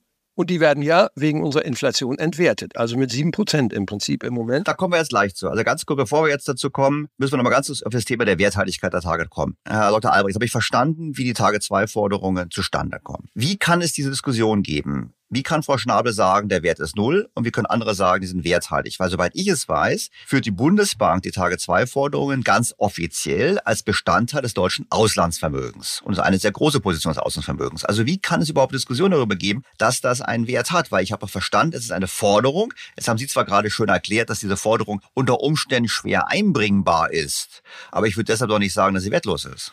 Ja gut, wie Frau Schnabel das sagen kann, kann ich eigentlich auch nicht verstehen. Ich kann Ihnen sagen, was ich im Finanzausschuss des Deutschen Bundestages, wo ich gehört habe. Da hat Frau Schnabel gesagt, und das passt ja auch ein bisschen zu dem, was Herr Sinn gesagt hat, er sagt Targetfalle, man kriegt das Geld dann nicht raus. Die hat gesagt, naja, das ist Geld auf einem Verrechnungskonto. Von einem Verrechnungskonto kann man nicht abheben. Geld, was man nicht abheben kann, damit kann man nichts kaufen. Und Geld, mit dem man nichts kaufen kann, das hat für einen Barwert von 0. Da würde ich jetzt mal spontan aber eigentlich sagen, eigentlich hat sie recht, wenn ich jetzt hingehe und kann Target2-Forderungen nicht abbauen, wenn ich im Prinzip, das passiert einfach, ich kann mich nicht dagegen wehren, wenn ich die Italiener oder die Griechen nicht zwingen kann, das zu tilgen und wenn ich darüber hinaus keine Zinsen bekomme, was ja lange Zeit der Fall war, dann ist der Wert doch null. Ja, so sieht es Frau Schnabel auch, aber dass die Forderung, also erstens mal, dass die Forderung als solche einen Wert von null hat, kann ja nicht sein, denn wir haben ja eben gesehen an meinem Beispiel, wenn Mercedes sich Olivenöl kauft oder wenn statt Mercedes sich der Kantinenbetreiber das Olivenöl kauft, dann wird durch einfache Überweisung nach Griechenland aus dieser Forderung wieder richtiges Geld und dafür bekommen wir dann auch die Waren, nämlich die in dem Fall das Olivenöl. Ja? Gleichermaßen kann auch eine Bank durch eine einfache Überweisung das Geld wieder in Giralgeld verwandeln. Also die Deutsche Stuttgart könnte ja zum Beispiel sagen, okay, das überweise ich jetzt einfach auf eins von unseren Konten bei der Paribas in Frankreich. Dann fließt das auf gleichem Wege zurück. Der Targetsaldo baut sich ab und stattdessen hat jetzt die Deutsche Giralgeld auf dem Konto bei der Paribas in Paris und damit kann er machen, was er will.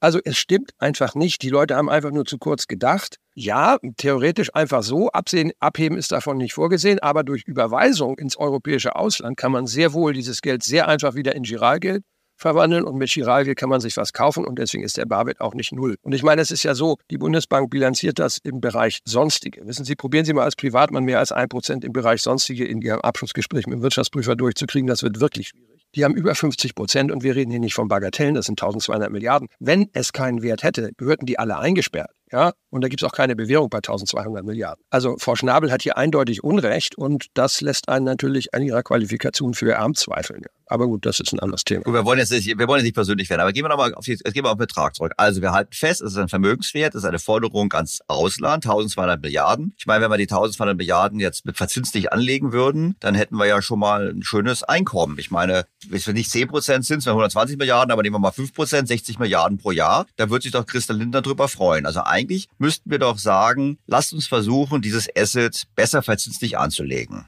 Das wäre doch eigentlich die logische Schlussfolgerung daraus. Das wäre eine Schlussfolgerung. Oder wir können auch dann natürlich sagen, lass uns doch damit einfach die ganzen Wumse und Doppelwumse und Trippelwumse und Gaspreisbremsen und Benzinpreisbremsen und Heizungssubventionen und ich weiß nicht, was alles bezahlen. Kann man alles wunderbar damit bezahlen. Da müssen wir drüber sprechen, weil ich dachte immer, also ich habe erst gedacht gehabt, das habe ich auch am Anfang so verstanden, wenn ich das Geld nutzbar machen möchte, muss ich es ins europäische Ausland überweisen. Also ich kaufe das berühmte Olivenöl. Ich meine, wir könnten ja auch hingehen, könnten sagen, wir kaufen jetzt Windparks in Griechenland oder andere Dinge. Können wir auch.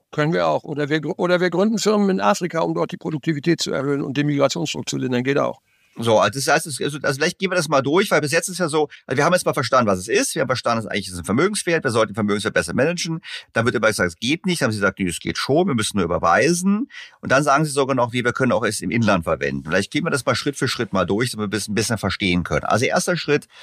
Sie haben so am Rande gesagt, also wie kann ich es mobilisieren? Ich kann es nach Griechenland überweisen, Olivenöl kaufen oder ich überweise es nach Paris, haben Sie gesagt, das Beispiel, und lege es dort an. Ja, also ich würde das vielleicht mal an, weil da gibt es... Vielleicht gehen wir es mal Schritt für Schritt durch, damit wir es ein bisschen besser verstehen. Mache ich, aber ich möchte es an einem Beispiel durchgehen, von dem klar etabliert ist, dass es legal ist und an dem auch deutlich wird, wie wir hier in Europa wirklich verschaukelt werden. Ja? Und dazu muss ich erstmal was anderes erläutern, nämlich die spanische Bankenrettung. Das weiß ja jeder, die spanischen Banken hatten ein riesiges Problem, weil sie irgendwie zu teuer Immobilien gekauft haben. Sagen wir mal, die hatten es für 100 Immobilien gekauft, die jetzt noch am Markt 20 wert waren. Dann hätten sie 80 abschreiben müssen, das hätten sie eigenkapitalmäßig nicht verkraftet, dann wären sie pleite gewesen. Und dann kam plötzlich die Bad Bank und die hat das Problem gelöst und alle haben geklatscht und wie toll. Und Spanien hat ja sogar noch seine Schulden abgebaut und ganz tolle Sache. Also das ist so ein bisschen, wenn beim maroden Fußballclub, da kommt ja immer der Scheich, der die Sache rettet. Und hier war es eben die Bad Bank. Die heißt Sareb. So. Und wie hat die gerettet? Ganz einfach. Die hat den Banken mit den Problemen die Immobilien abgekauft, aber natürlich nicht für 20, was sie wert waren, sondern sagen wir mal für 80. 20 Abschrift von 100 auf 80 konnten die Banken verkraften, also haben sie es für 80 gekauft. Das heißt, sie haben ja schon mal für 60 heiße Luft in Tüten gekauft, weil nämlich der Marktwert nur 20 war.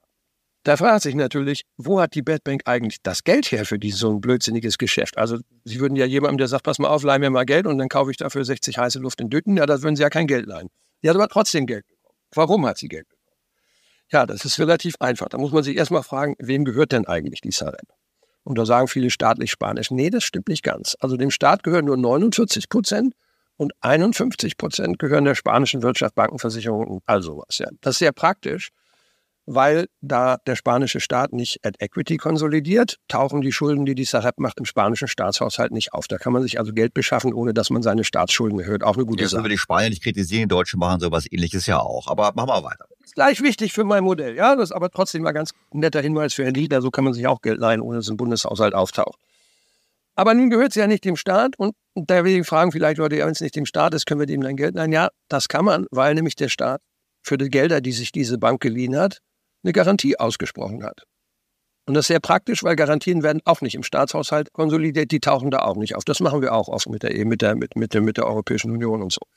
Jetzt also diese Sareb, die zu 49% dem spanischen Staat, zu 51% der spanischen Wirtschaft gehört und vom spanischen Staat eine Garantie bekommen hat, die leiht sich, sagen wir mal, eine Milliarde. So. Und mit der Milliarde kauft sie jetzt für 80 Immobilien, die 20 wert sind, 60 heiße Luft in Tüten, ja? So, wo kommt das Geld her? Wer kauft denn diesen Bond? Ja, den kaufen spanische Banken. Die kaufen diese Anleihe. Können sie ja machen, weil das ja eine staatliche Garantie dahinter ist. Und eine Sekunde später drehen die sich um und verkaufen diese Zettel weiter an die spanische Nationalbank. Deren Bilanz im Rahmen der Sekundärmarktpflege natürlich. Ne? Das hat ja unser Verfassungsgericht für legitim erklärt und damit ist das ja dann auch keine monetäre Staatsfinanzierung. Also nach einer Sekunde im Rahmen der Sekundärmarktpflege an die spanische Notenbank und da bleibt es dann bis zum Sankt Nimmerleinstag. Dadurch verlängert die spanische Notenbank ihre Bilanz und wenn eine Notenbank ihre Bilanz verlängert, dann hat man Geld gedruckt. Was ist hier also passiert? Die spanische Notenbank hat einfach Euros gedruckt und damit haben sie alte Sünden bezahlt. Und das ist legitim. Das beklatschen wir. Das haben die Iren übrigens auch gemacht. Ein bisschen ähnlich, also ein bisschen anders, aber sie haben es genauso gemacht. Die haben auch, die Notenbank hat auch im Prinzip das Geld geschaffen, um die Banken zu retten. Ja, und übrigens hat die Reichsbank es, glaube ich, im Zweiten Weltkrieg auch nicht gemacht. Aber gut, das ist ein anderes Thema. So, und was ich jetzt vorschlage, ist, wir gründen einen German Future for Europe Fund, der also in Europa alles mögliche Gute tut. Der Fonds, der gehört zu 49% der Bundesrepublik Deutschland und zu 51% der deutschen Wirtschaft. Kommt ihm bekannt vor, ne? Und der leiht sich dann am Markt Geld, was er machen kann, weil die Bundesrepublik Deutschland garantiert die Anleihen, die dieser Fonds begibt. Sagen wir mal jetzt eine Milliarde. Ja? So. Deutsche Banken kaufen im Prinzip diesen Bond an und eine Sekunde später drehen die sich um und verkaufen im Rahmen der Sekundärmarktpflege diesen Zettel an die Bundesbank. Die Bundesbankbilanz hat sich jetzt also um 1 Milliarde verlängert. Wir haben Geld gedruckt. Ja? Dann nimmt der Fonds dieses Geld und überweist es auf ein Geschäftskonto nach Frankreich. Dadurch fließt es durch Target durch. Und Targetsalden bauen sich in der Höhe von genau 1 Milliarde wieder ab. Mhm. Damit ist die Bundesbankbilanz so lang wie vorher. Wir haben also kein Geld gedruckt, sondern wir haben lediglich unser redlich verdientes Geld, die Gegenleistung für unsere Exporte, im Prinzip getauscht in Giralgeld, mit dem wir machen können, was wir wollen. Und schon Paris aus... Ganz kurz, präzise gesagt, der Target, die Bilanz der Bundesbank ist, sagen wir mal, 2000. Mhm. Wir haben davon 1200 das Target, 800 das anderes. Ich mache mal ganz simpel. Ja. Dann würde die Target-Zahl auf 1199 sinken. Mhm. Und die andere Zahl wird auf 801 hochgehen, genau, weil wir eben dann eine Anleihe haben drin von 1 Milliarde von diesem gerade gegründeten, privatwirtschaftlich organisierten, staatlich garantierten Investitionsfonds der Bundesrepublik Deutschland in der Welt.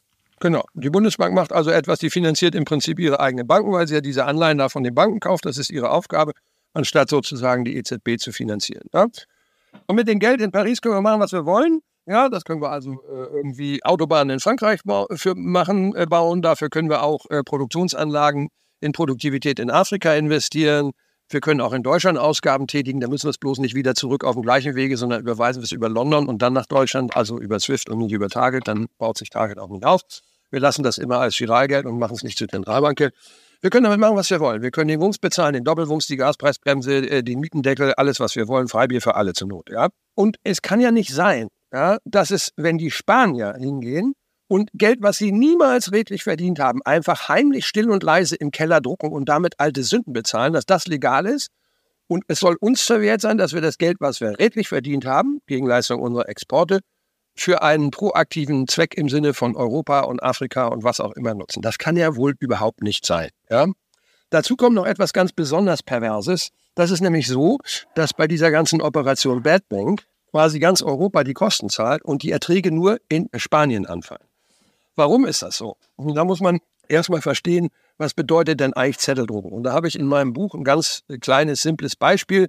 Stellen Sie sich eine ganz einfache Wirtschaft vor, die hat 100 Waren und 100 Zettel. Für jede Ware gibt es einen Zettel und für jeden Zettel gibt es eine Ware. Wenn Sie jetzt 100 Zettel dazu drucken, da kommt es drauf an, was Sie mit denen machen. Wenn Sie die investiv verwenden, dann steigt die Produktivität und dann haben Sie in Zukunft 200 Waren und 200 Zettel. Jede Ware kostet weiterhin einen Zettel und für jeden Zettel gibt es weiterhin eine Ware. Da ist kein Inflationsdruck entstanden. Das ist übrigens auch ganz interessant im Rahmen dieser komischen Diskussion Friedman versus New Monetary Theory. Ja, da gibt es keine Antwort drauf. Es kommt darauf an, was Sie mit dem Geld machen. Investive Verwendung oder konsumtive Verwendung. Und nun ist es ja so, die Spanier haben einfach nur alte Sünden bezahlt. Das war also schlicht und ergreifend eine konsumtive Verwendung. Da ist sicher keine Produktivität gestiegen. Das heißt, am Ende hatten wir sozusagen 100 Waren und 200 Zettel. Was bedeutet das? Das ist für denjenigen, der Waren hat, völlig egal. Weil wenn man vorher eine Ware A hatte, dann kriegte man dafür eine Ware B. Die Reise ging über einen Zettel. Jetzt kriegt man weiterhin für eine Ware nur eine Ware B. Die Reise geht über zwei Zettel. Natürlich kriegt man für eine Ware A zwei Zettel und ist deswegen auf dem Papier reicher, aber man kriegt dafür weiterhin nur eine Ware B. Also man ist im Prinzip nominal reicher, weil man mehr Zettel kriegt, real aber nicht, weil man weiterhin nur eine Ware ist. Das Problem ist ein bisschen, dass es bei uns viele Politiker gibt und auch Wissenschaftler in Frankreich, die den Unterschied zwischen nominal und real nicht richtig verstehen. Ja? Das Problem ist aber vor allen Dingen, dass für diejenigen, die nicht in Waren sparen, Immobilien oder was weiß ich, sondern eine Sparkonten, also die einfach Zettel besitzen, die werden tatsächlich enteignet. Denn vorher gab es für den Zettel, den sie gespart haben, eine Ware A und nachher gibt es nur noch eine halbe Ware A. So, und wenn wir das jetzt auf die Sareb anwenden, dann ist es ja so, die Spanier haben einfach 100 Zettel dazu gedruckt. Ja? Und wenn wir sozusagen 100 Waren und 100 Zettel als Europa setzen, dann haben sie für ganz Europa einen inflationären Druck erzeugt, aber die Assets gehören den Spaniern. Das heißt, die Kosten werden auf alle umgelegt und die Wertsteigerung der Assets, die ja durch die viele Zetteldruckerei automatisch entsteht, und denn die Wertaufholung, die kommt nur den Spaniern zugute. Das ist absolut rücksichtslos und absolut gegen den europäischen Geist. Und bei meinem Modell, wie wir die Sachen nutzen, ist es genau umgekehrt. Wir drucken kein neues Geld, ja, sondern wir investieren das sozusagen, wir legen da keine Kosten auf alle möglichen Leute um, sondern allenfalls nutzen wir unsere Gelder, um für die ganze Welt, Europa, von mir aus auch Afrika, die Situation zu verbessern. Das erste rücksichtslose Modell ist etabliert legal und das zweite sagen viele Leute, das können wir nicht machen. Was übrigens nicht stimmt, denn zwei Bundestagsabgeordnete, maßgebliche Bundestagsabgeordnete, haben ja offizielle Anfragen an die Bundesbank gestellt und auch an den Bundesrechnungshof und beide haben denen geantwortet, ja, der Albrecht hat recht, das kann man so machen, aber das ist leider nicht unsere Zuständigkeit. Was gibt es denn für Gegenargumente? Ich meine, Sie haben sich ja mit vielen auseinandergesetzt. Wenn ich das anhöre, kann man sagen, es kann doch nicht sein, dass ich mit 2, 3 Klicks und Überweisungen einfach nur deshalb, weil ich nach London überweise, statt nach Frankfurt oder sonst wohin, schwuppdiwupp das Problem gelöst habe. Das kann man sich mal sehr schwer vorstellen, aber das, ich meine, Ihre Teekotten-Analog ist sehr überzeugend. Ich meine, was ist denn die Gegenargumente derjenigen, die sagen, das geht nicht, außer wir wollen es nicht machen? Also erstens mal, dass es so geht, das haben wir ja vorher gesehen, weil es als der Interbankenmarkt, wie Frau Schnabel sagte, noch kein Fieber hatte und der Interbankenmarkt noch finanziert hat, da haben die ja das auch per Mausklick einfach durch Überweisung an Trapezzi den Tagessaldo abgebaut und das Ganze zu Giralgeld gemacht. Also dass das geht, ist völlig unstreitig. Ja? Was jetzt als Argument dagegen kommt, das hat die Bundesbank mir erläutert und gesagt, ja, wenn wir das machen würden, dann würden wir das Geld ja in Umlauf bringen. Und damit würden wir Inflationsdruck erzeugen. Also das Argument ist schon erstmal sowieso in sich nicht schlüssig, weil die sagen, Target entsteht nur, weil der Interbankenmarkt Fieber hat, also das ist ein kranker Zustand sozusagen. Wenn der nicht bestehen würde, dann würde der Interbankenmarkt ja das von der Bundesbilanz runternehmen und zu Giralgeld konvertieren. Ja, aber dann wäre es auch im Umlauf. Also die sage im Prinzip, das ist, weil der Markt krank ist. Eigentlich müsste es ja im Umlauf sein. Und wenn ich denen dann sage, ja, hier ist ein Weg, wie es in Umlauf zu bringen ist, dann sagen die, nee, dann wäre es ja aber im Umlauf. Also das ist irgendwie sowieso schon mal vollständig widersinnig, ja. Warum das so wenig kapiert wird, wissen Sie, das ist eine schwierige Frage. Ich glaube, das liegt daran, das liegt am mangelnden Verständnis. Also ich meine, zum Beispiel, wenn Volkswirte, wie zum Beispiel Frau Schnabel, die haben ja normalerweise mit Finanzierungstechnik und Cashflows und sowas nicht viel zu tun. Sie können das auch an einem anderen Beispiel, ich weiß nicht, ob es 2021 oder 2022 war, da hat der Bund 400 Milliarden finanziert, ja, also Neuaufnahmen und Verlängerungen, Revolver, ja. Das hätte er alles zu mehr oder weniger null damals für 10 Jahre festmachen können. Und was glauben Sie, wie viel hat er für null festgemacht? 25%, der Rest kurzfristig. Das ist komplett naiv, denn ist doch klar, dass wir nicht in der Höhe Schulden abbauen. Das hätte man langfristig machen müssen. Wenn man jetzt sagt, das kostet uns in 10 Jahren im Schnitt vielleicht 3% mehr, dann sind das auf 10 Jahre, sind das dann eben mal auf die 300 Milliarden, die da unsinnigerweise kurz gemacht worden sind, ist das eben einfach mal 90 Milliarden, die da einfach nur in den Wind gepustet und verklödert worden sind. Warum ist das gemacht worden? weil die Politik auf Jahresscheiben guckt, weil der Herr Scholz als Finanzminister damals auf sein Jahresbudget geguckt hat und nicht mittelfristig. Ja, was weiß ich, wo die hinkommen. Das ist eben das Problem. Ja, ich meine, wissen Sie, wenn Sie in Berlin fragen, warum ist das so, dann kann Ihnen das keiner beantworten. Wer hat das denn entschieden? Und sind die jetzt entlassen oder irgendwie vielleicht auch in psychiatrischer Behandlung? Nee, da kriegen Sie keine Antwort. Das weiß niemand. Und das ist genau der gleiche Grund. Es fühlt sich keiner zuständig. Und das Schlimme ist ja, dass dieses unser sozusagen aus Versehen Zwangsgespartes wird im Moment mit 7% pro Jahr entwertet, qua Inflation. Also durch die Zetteldruckerei, die da im Süden angeschrieben wird, tilgen die sozusagen ihre Schuld bei uns, ohne uns jemals irgendwelche Waren dafür zu liefern. Das ist völlig, völlig wahnsinnig. Ja? Und wir gehen hin und anstatt dieses Geld, was wir sowieso schon gespart haben und nutzen, um damit im Prinzip diese ganzen Sachen, Klimawandel, Gasheizung, Benzinpreisbremse, Ticket, was weiß ich nicht alles, die ganzen Wahlgeschenke zu finanzieren. Stattdessen nehmen wir dafür Schulden auf, wofür zukünftige Generationen dann gerade stehen müssen. Also mit anderen Worten, das Geld, was wir schon gespart haben, wird entwertet und wir nehmen neue Schulden auch an die Zukunft. Das ist völlig komplett widersinnig. Aber, und das muss man natürlich sagen, es hatte ja für Europa eine wichtige Funktion, weil wir wissen ja, dass die EZB da in Unmengen Geld gedruckt hat, indem sie irgendwelche merkwürdigen Papiere gekauft hat. Ich sage immer am Schluss auch Klopapier, und zwar in seiner benutzten Form. Ja. Und dieses wahnsinnige Geld, was sie da in Umlauf gebracht haben, das hätte natürlich einen wahnsinnigen Inflationsdruck erzeugt. Also im Prinzip die Bazooka von Herrn Draghi, ja, whatever it takes, wo man einfach alles gekauft hat, um irgendwelche Einbrüche zu verhindern, egal was es war. Wenn man das einfach alles so direkt in den Markt gebracht hätte, hätte man im Prinzip 200 Zettel gehabt, sondern 100 Waren, 300 Zettel, einen riesigen Inflationsdruck erzeugt. Deswegen war es schon sehr wichtig, sehr viel Geld dem Umlauf zu entziehen. Mit anderen Worten, diese 1200 Milliarden, die wir da im Target2 haben, damit haben wir im Prinzip die Munition für Marios Bazooka bezahlt. Ja? So, jetzt sagen natürlich auch viele Leute, das geht aber nicht, die dies verstehen, sagen, ja, das macht ja alles sein, aber wir können es nicht in Umlauf bringen, weil da würden wir natürlich dann so einen wahnsinnigen Inflationsdruck erzeugen und so. Und da sage ich, also erstens mal wäre das ja nicht schlimm, weil das wäre nur fair, weil das ja unser Anteil ist, den wir geltend machen. Aber es muss auch gar kein Inflationsdruck entstehen, weil wenn wir das Geld nämlich nicht für Wahlgeschenke konsumtiv verwenden, sondern investiv, mein altes Beispiel, 100 Waren, 100 Zettel, 200 Zettel, kommt es darauf an, was Sie machen. Wenn Sie es investiv verwenden, steigt die Produktivität. Irgendwann haben Sie vielleicht 200 Waren, vielleicht sogar 202, wenn Sie gut investieren. Und everybody is better off, ohne dass es da irgendwelchen Inflationsdruck gibt. Ja, das heißt, deswegen ist es schon sehr wichtig, wer damit was macht. Und deswegen bin ich sehr dafür, dass sowas unter deutscher Regie passieren müsste und nicht unter gemeinsamer europäischer. Weil was dann passiert, das sehen Sie ja mit den Geldern wieder aus diesem EFSF und was damit gemacht wird. Das ist in der Regel alles konsumtiv. Ja, ja gut, wir haben jetzt Beispiele gehabt. Das 120 Millionen für Dörfer in Italien, wo die Dörfer teilweise so viel Geld bekommen haben, dass pro Kopf der Einwohner über 100.000 Euro gezahlt wurden aus dem sogenannten Wiederaufbaufonds. Was natürlich die Frage ist das sicherlich sinnvoll? Nur, jetzt haben wir es ja leider Gottes mit einer Situation zu tun, dass jetzt wir heute mit dem Podcast versuchen, einen Beitrag dazu zu leisten, dass das Thema doch nochmal auf die Agenda kommt und Politiker sich dem Thema annehmen. Aber davon können wir ja nicht ausgehen. Ich meine, wir haben ja generell, wenn wir auf die Notenbankpolitik gucken, in der EZB zunehmend den Hang zu sagen, wir transferieren Gelder Richtung Südländer. Also wir kaufen jetzt überproportional Anleihen von Italien, Spanien, Griechenland, weniger aus Deutschland. Das heißt, wir haben die ganzen Mechanismen, die eigentlich jetzt, um ein Ihr-Wort zu verwenden, dazu dienen, weitere Zettel zu schaffen. Ich meine, ist das so das Szenario, wo Sie sagen, letztlich sind wir auf einem Szenario, wo wir immer mehr Zettel schaffen, die sich auch immer mehr in Target2-Forderungen niederschlagen werden in den nächsten Jahren. Und wenn sie das nicht tun, dann eben mehr in Inflation. Ist das Szenario, auf das wir uns einstellen müssen, wenn wir jetzt nicht sagen, wir heben den Schatz? Das kommt drauf an. Ich meine, wenn der Bund den Schatz nicht hebt, der kann ja auch theoretisch privat gehoben werden. Da können sich ja auch viele Banken zusammentun und sagen, wir schaffen das Geld da jetzt in den Süden.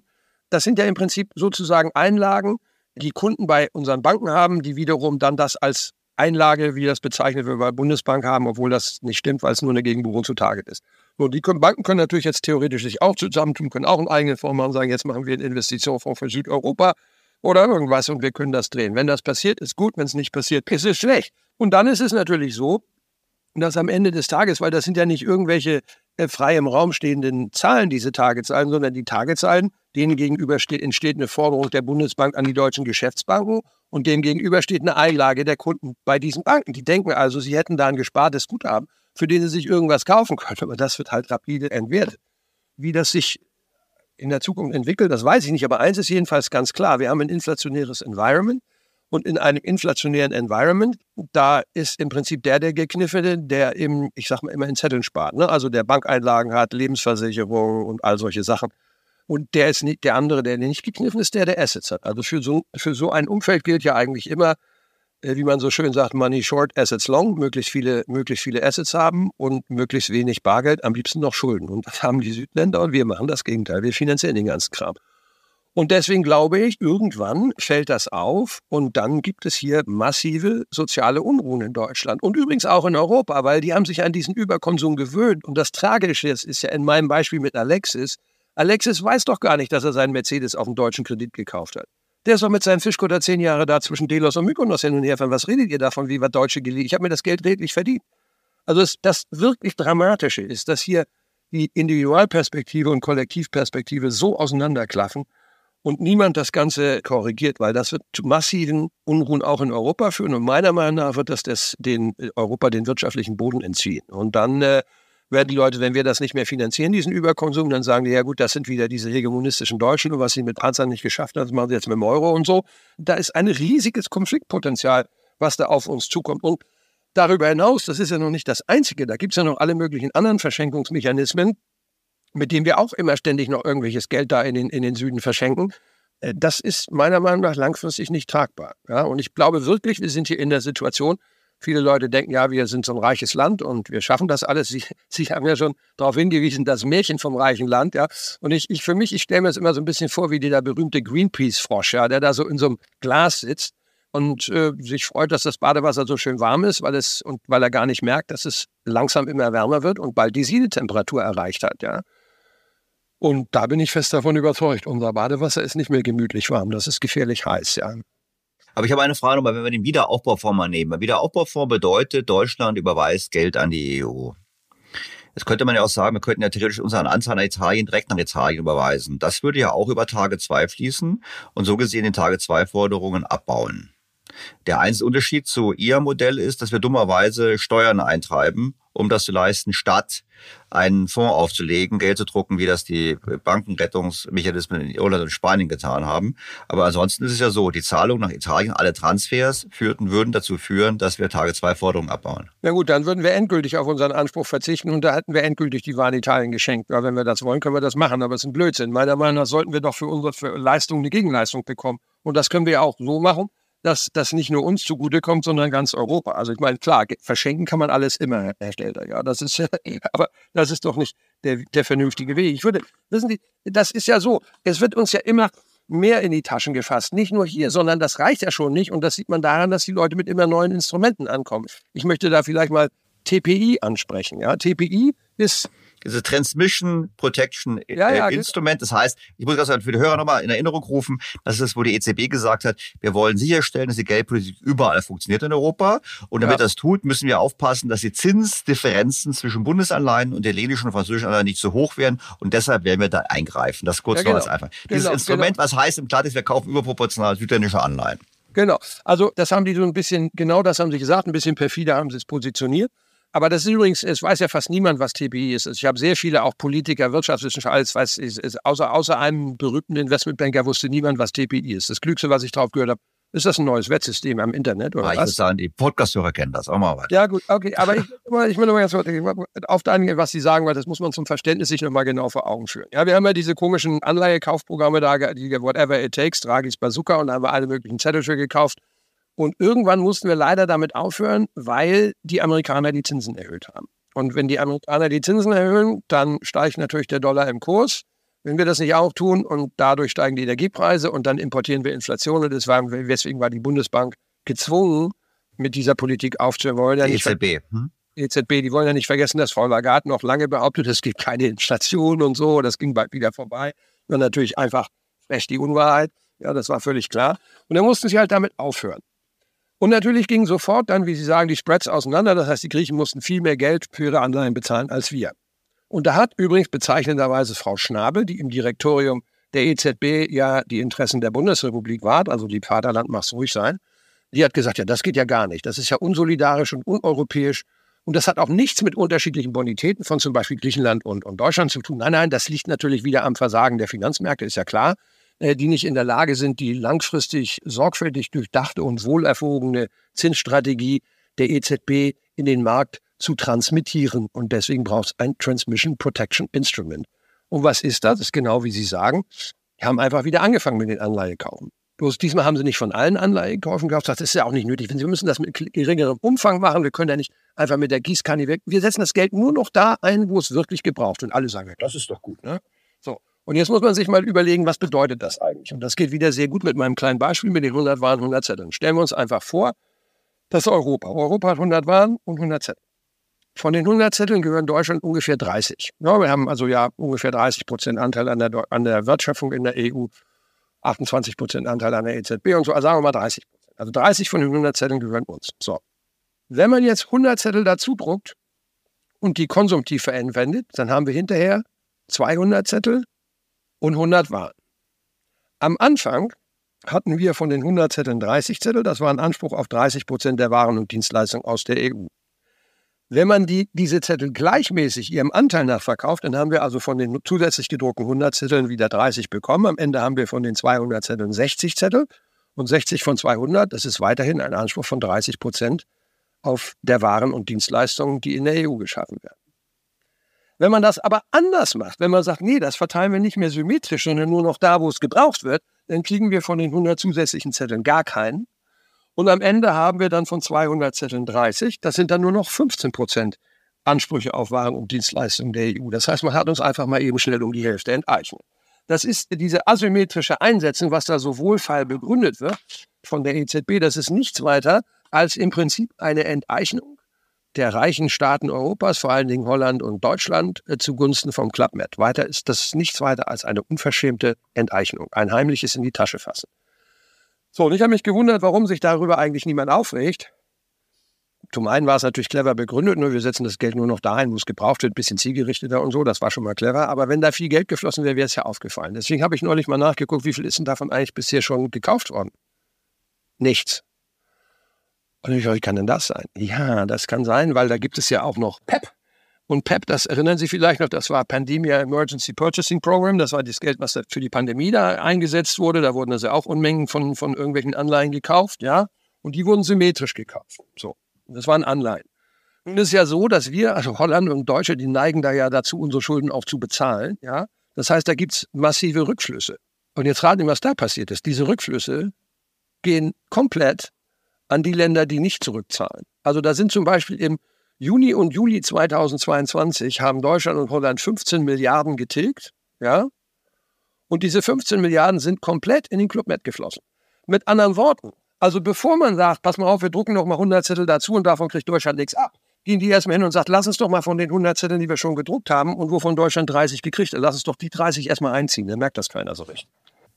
Völlig abstrus. Es geht dann auch besser. So, wenn man das hochrechnet, ganz kurz noch, Herr Stelter, das sind einfach auch mal eben schnell 15 Milliarden in 2 Monaten aufs Jahr hochgerechnet, wieder diese berühmten 90 Milliarden, die wir hier einfach verschenken. Zusätzlich zu den Zinsen, die wir da verschenken. Und zusätzlich zu den ganzen Doppelwumms und was weiß ich nicht, was wir da alles noch haben. Und jetzt muss ich dazu sagen, was wir vergessen haben, Dr. Albrecht, es geht nur weiter. Also, die EZB kauft dem Italiener die Staatsanleihe ab. Der Italiener nimmt diese Staatsanleihe in Erlös und transferiert das Geld nach Frankfurt oder nach Berlin und kauft eine Immobilie. Das heißt, es gibt auch Studien dazu, dass im Prinzip die Maßnahmen der EZB auch dazu beitragen, die Kapitalflucht in den Ländern zu finanzieren und damit zu einem weiteren Anstieg der Target-2-Forderungen führen. Ja klar, das ist ja so. Nehmen wir an, jemand sagt, ich fühle mich mit meinen Euros in Griechenland nicht mehr so wohl. Ob da so eine Bank pleite geht oder so, ich überweise das mal eben, ich überweise das lieber zur HVB nach München. Ja, dann fließt das Geld durch Target.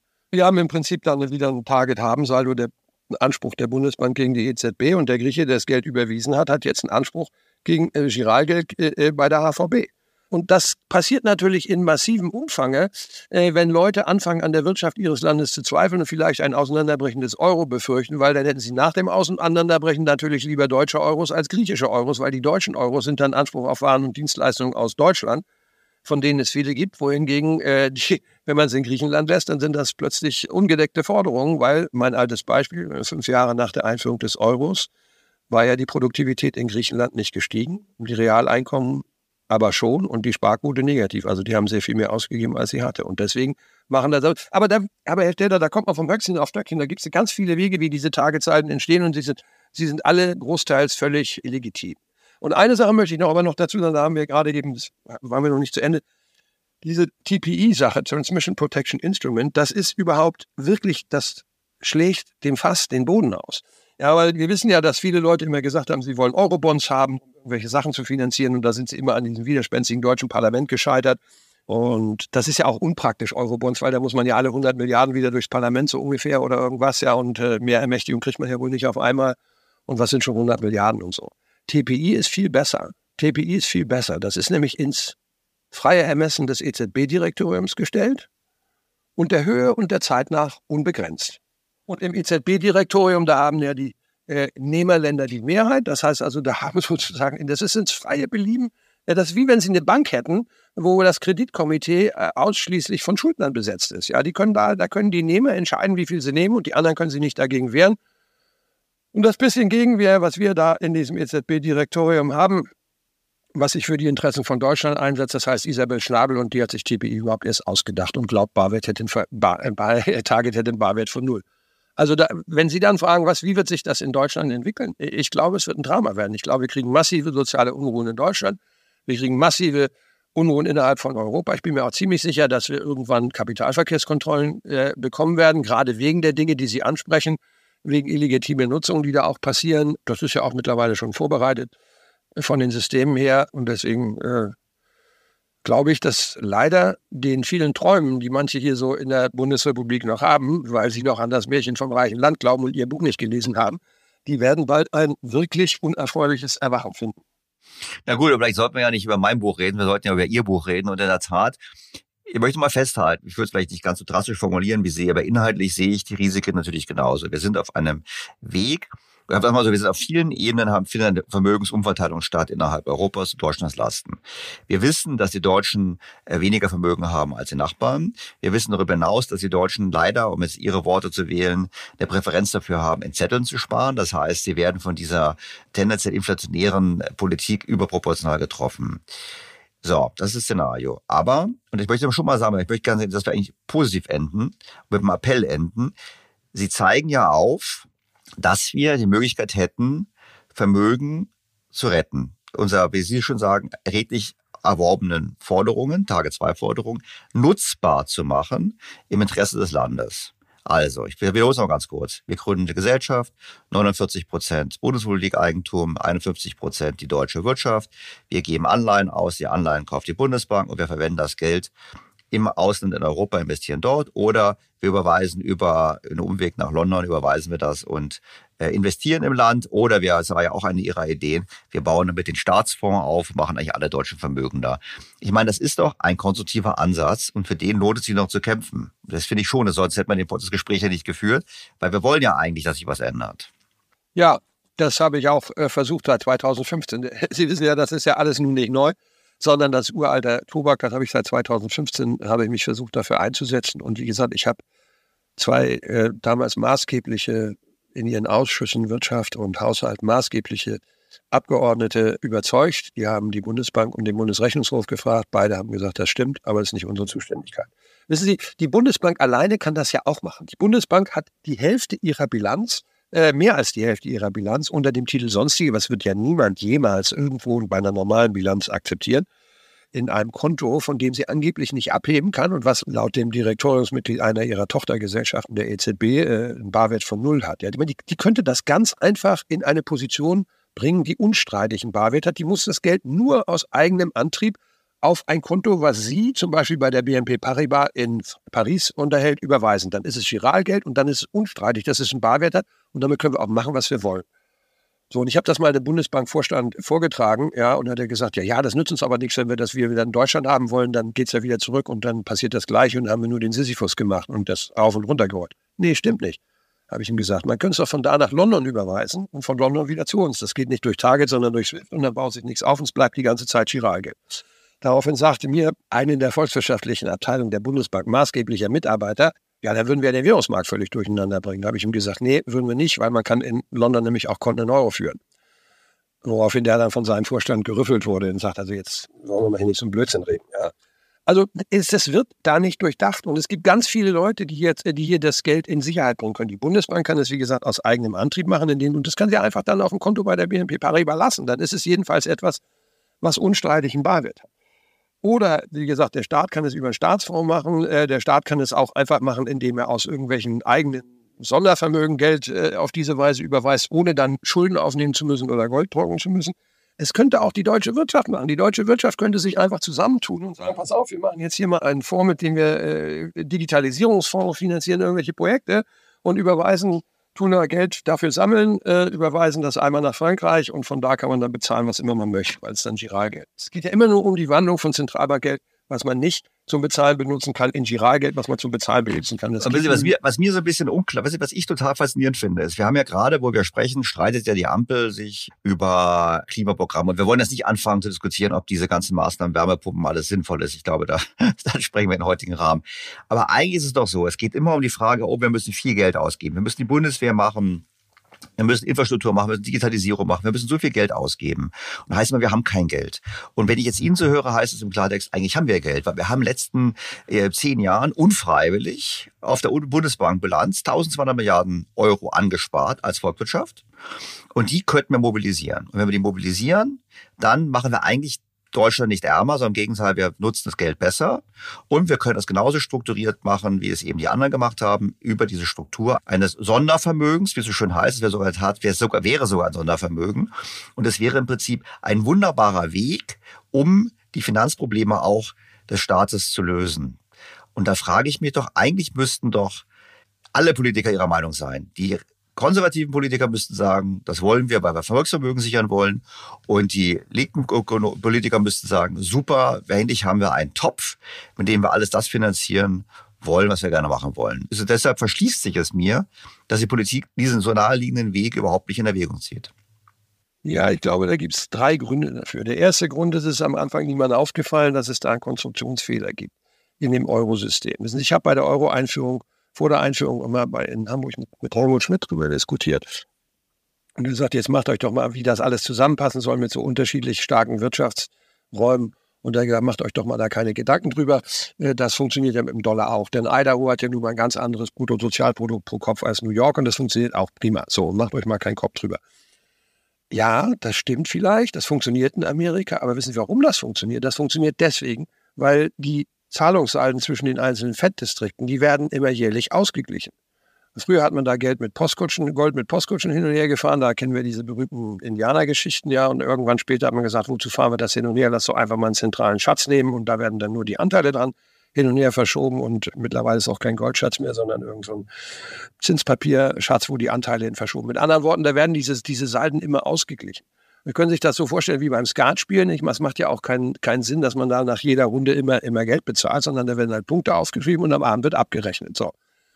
Und wenn einer mal kein Geld hat, sagt man, kann es ja nächste Woche zahlen. Aber wenn einer niemals zahlt, dann wird er dann irgendwann nicht mehr mitspielen dürfen. Es sei denn, er lebt im Eurosystem. Da wird das Skatzettel nicht abgerechnet. Man hat das Abrechnen vergessen. Und wissen Sie, wenn man das man könnte sogar noch einen Schritt, wenn man jetzt sagen will, okay, wir wollen das nachrechnen, können wir es ja auch noch anders machen. Wir überweisen das Geld alles nach Frankreich und sagen so, das ist jetzt ein gemeinsamer Schatz und von mir aus schenken wir jedem von euch pro Rata seines EZB-Anteils einen Anteil daran und in Zukunft werden dann Target-Sollsalden dagegen verrechnet. Ja, das können wir auch machen. Dann rüsten wir auf unsere Kosten quasi das gesamte Konstruktionsfehler des Euros, den man damals aus Versehen, Fragezeichen, gemacht hat. Den rüsten wir einfach nach, es kostet euch nichts, das ganze Zeug kommt von euch und dann ist es eben nicht mehr ungestraft möglich, sich einfach irgendwo ohne zu fragen Geld zu leihen, um sich einen Mercedes zu kaufen. Ja, was ja passieren würde, wenn unsere Alexis sozusagen sich das Geld leihen und die drucken einfach Geld, kaufen Mercedes, wir haben Anspruch auf irgendwelche Zettel, die haben einen Mercedes. Das würde dann nicht mehr gehen, weil dann würden die nachher Anteile an ihrem Schatz verlieren. Also es gibt ganz viele Möglichkeiten, erstens mal dieses Geld tatsächlich zu nutzen. Das kann der Staat machen, das kann die Bundesbank aus eigenem Antrieb machen, das kann die deutsche Wirtschaft machen. Und das könnten übrigens auch alle Bürger machen, wenn die jetzt plötzlich sagen, jetzt machen wir mehr Urlaub in Griechenland, dann baut sich das auch ab, ja. Oder wir können es sogar nutzen, um den Konstruktionsfehler des Euros nachzurüsten. So, jetzt fragen Sie, warum passiert das nicht? Darüber gibt es, glaube ich, mehrere Gründe. Der eine wichtige Grund ist das Auseinanderklaffen von Individual- und Kollektivperspektive. Ich habe also auch mit Vorstandsvorsitzenden wirklich großer DAX-Unternehmen darüber diskutiert und gesagt, wieso denn? Das ist doch kein Kreditgeschäft. Mercedes hat doch die Kohle am Konto. Ja, Mercedes ist bezahlt und Alexis hat das Auto, aber wir als Volkswirtschaft sind nicht bezahlt. Griechenland hat das Auto und wir haben nur eine Forderung. So, und dieses Auseinanderklaffen, das vernebelt das Ganze. Und deswegen ist ja auch niemandem aufgefallen, bis dann irgendwann Professor Sinn dieses Problem mal beschrieben hat, als erster und einziger. Und dadurch bin ich auch überhaupt erst drauf. Jetzt ist bei mir auch nicht klar geworden. Ich bin nur durch das Buch von Herrn Sinn darauf gekommen. So, und da wiederum liegt, glaube ich, das nächste Problem, weil der Professor Sinn hat da ja das Problem aufgezeigt. Und da haben sich natürlich wahrscheinlich auch viele das als Vorwurf, um Gottes Willen, da haben wir was falsch gemacht. Und dann hat niemand einen Weg aus diesem Problem heraus aufgezeigt. Und das hängt wiederum damit zusammen, denke ich, dass das alle Volkswirte sind, die so nicht so sehr über Finanzierungstechnik nachdenken. Und wenn man 30 Jahre internationale Heuschrecke war, dann ist einem das halt geläufig. Ja. Das ist, glaube ich, der zweite Grund, warum das nicht passiert. Ja, also Target ist ja quasi ein giftiges Wort. Wenn Sie mit dem Wort Target in Berlin aufkommen, dann gehen überall sofort die Vorhänge runter und es hört Ihnen keiner mehr zu. Und dann kommt als letztes natürlich noch bei manchen der Akteure, die also glauben, Wirtschaften lenken zu können, ohne da jemals für ausgebildet worden zu sein, das berühmte Dunning-Kruger-Phänomen. Ja? Also je weniger man versteht, desto schneller glaubt man, dass man irgendwas kapiert hat. Da hat ja schon Sokrates gesagt, ich weiß, dass ich nicht weiß. Ja.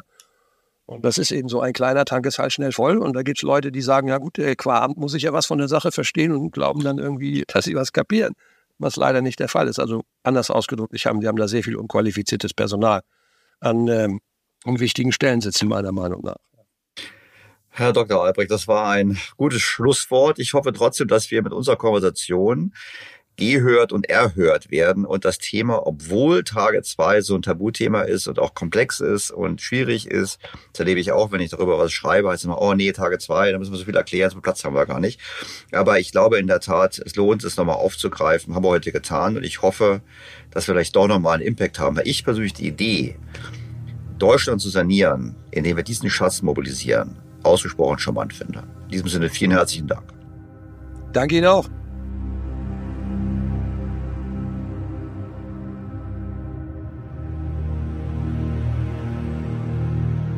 Tja, was sollen wir davon halten? Ich persönlich würde vorschlagen, wir sollten es mit Blaise Pascal halten. Blaise Pascal, der Philosoph, ist bekannt geworden für seine Wette, die sogenannte Pascalsche Wette. Er wurde gefragt, ob er denn an Gott glauben würde. Er hat nachgedacht und hat dann gesagt, es sei stets eine bessere Wette, an Gott zu glauben, weil der Erwartungswert des Gewinns, der durch den Glauben an einen Gott erreicht werden könne, stets größer sei als der Erwartungswert im Falle des Unglaubens. Ich denke, so ist es auch mit den Target2-Salben. Der Erwartungswert, sie für eine Forderung zu halten, und demnach alles zu tun, um diese zu erhalten, nutzbar zu machen, also auch vor allem für Investitionen hierzulande, ist einfach deutlich höher, als zu glauben, dass es kein Problem ist, eine Verrechnungsposition und dann im Ernstfall böse überrascht zu werden. Ich finde, es lohnt, das Thema aufzugreifen und würde deshalb auffordern, dass das Bundesfinanzministerium sich mit der Bundesbank zusammensetzt, um zu schauen, wie wir die Target2-Forderungen zumindest am Staatsfonds machen können, noch besser zu einem Fonds machen können, zu einem echten Sondervermögen, ein beliebter Begriff in der Politik, mit dem wir die Modernisierung unseres Landes finanzieren können. Ich rufe nach Berlin, liebe Regierung, handelt endlich, es geht um unser Geld.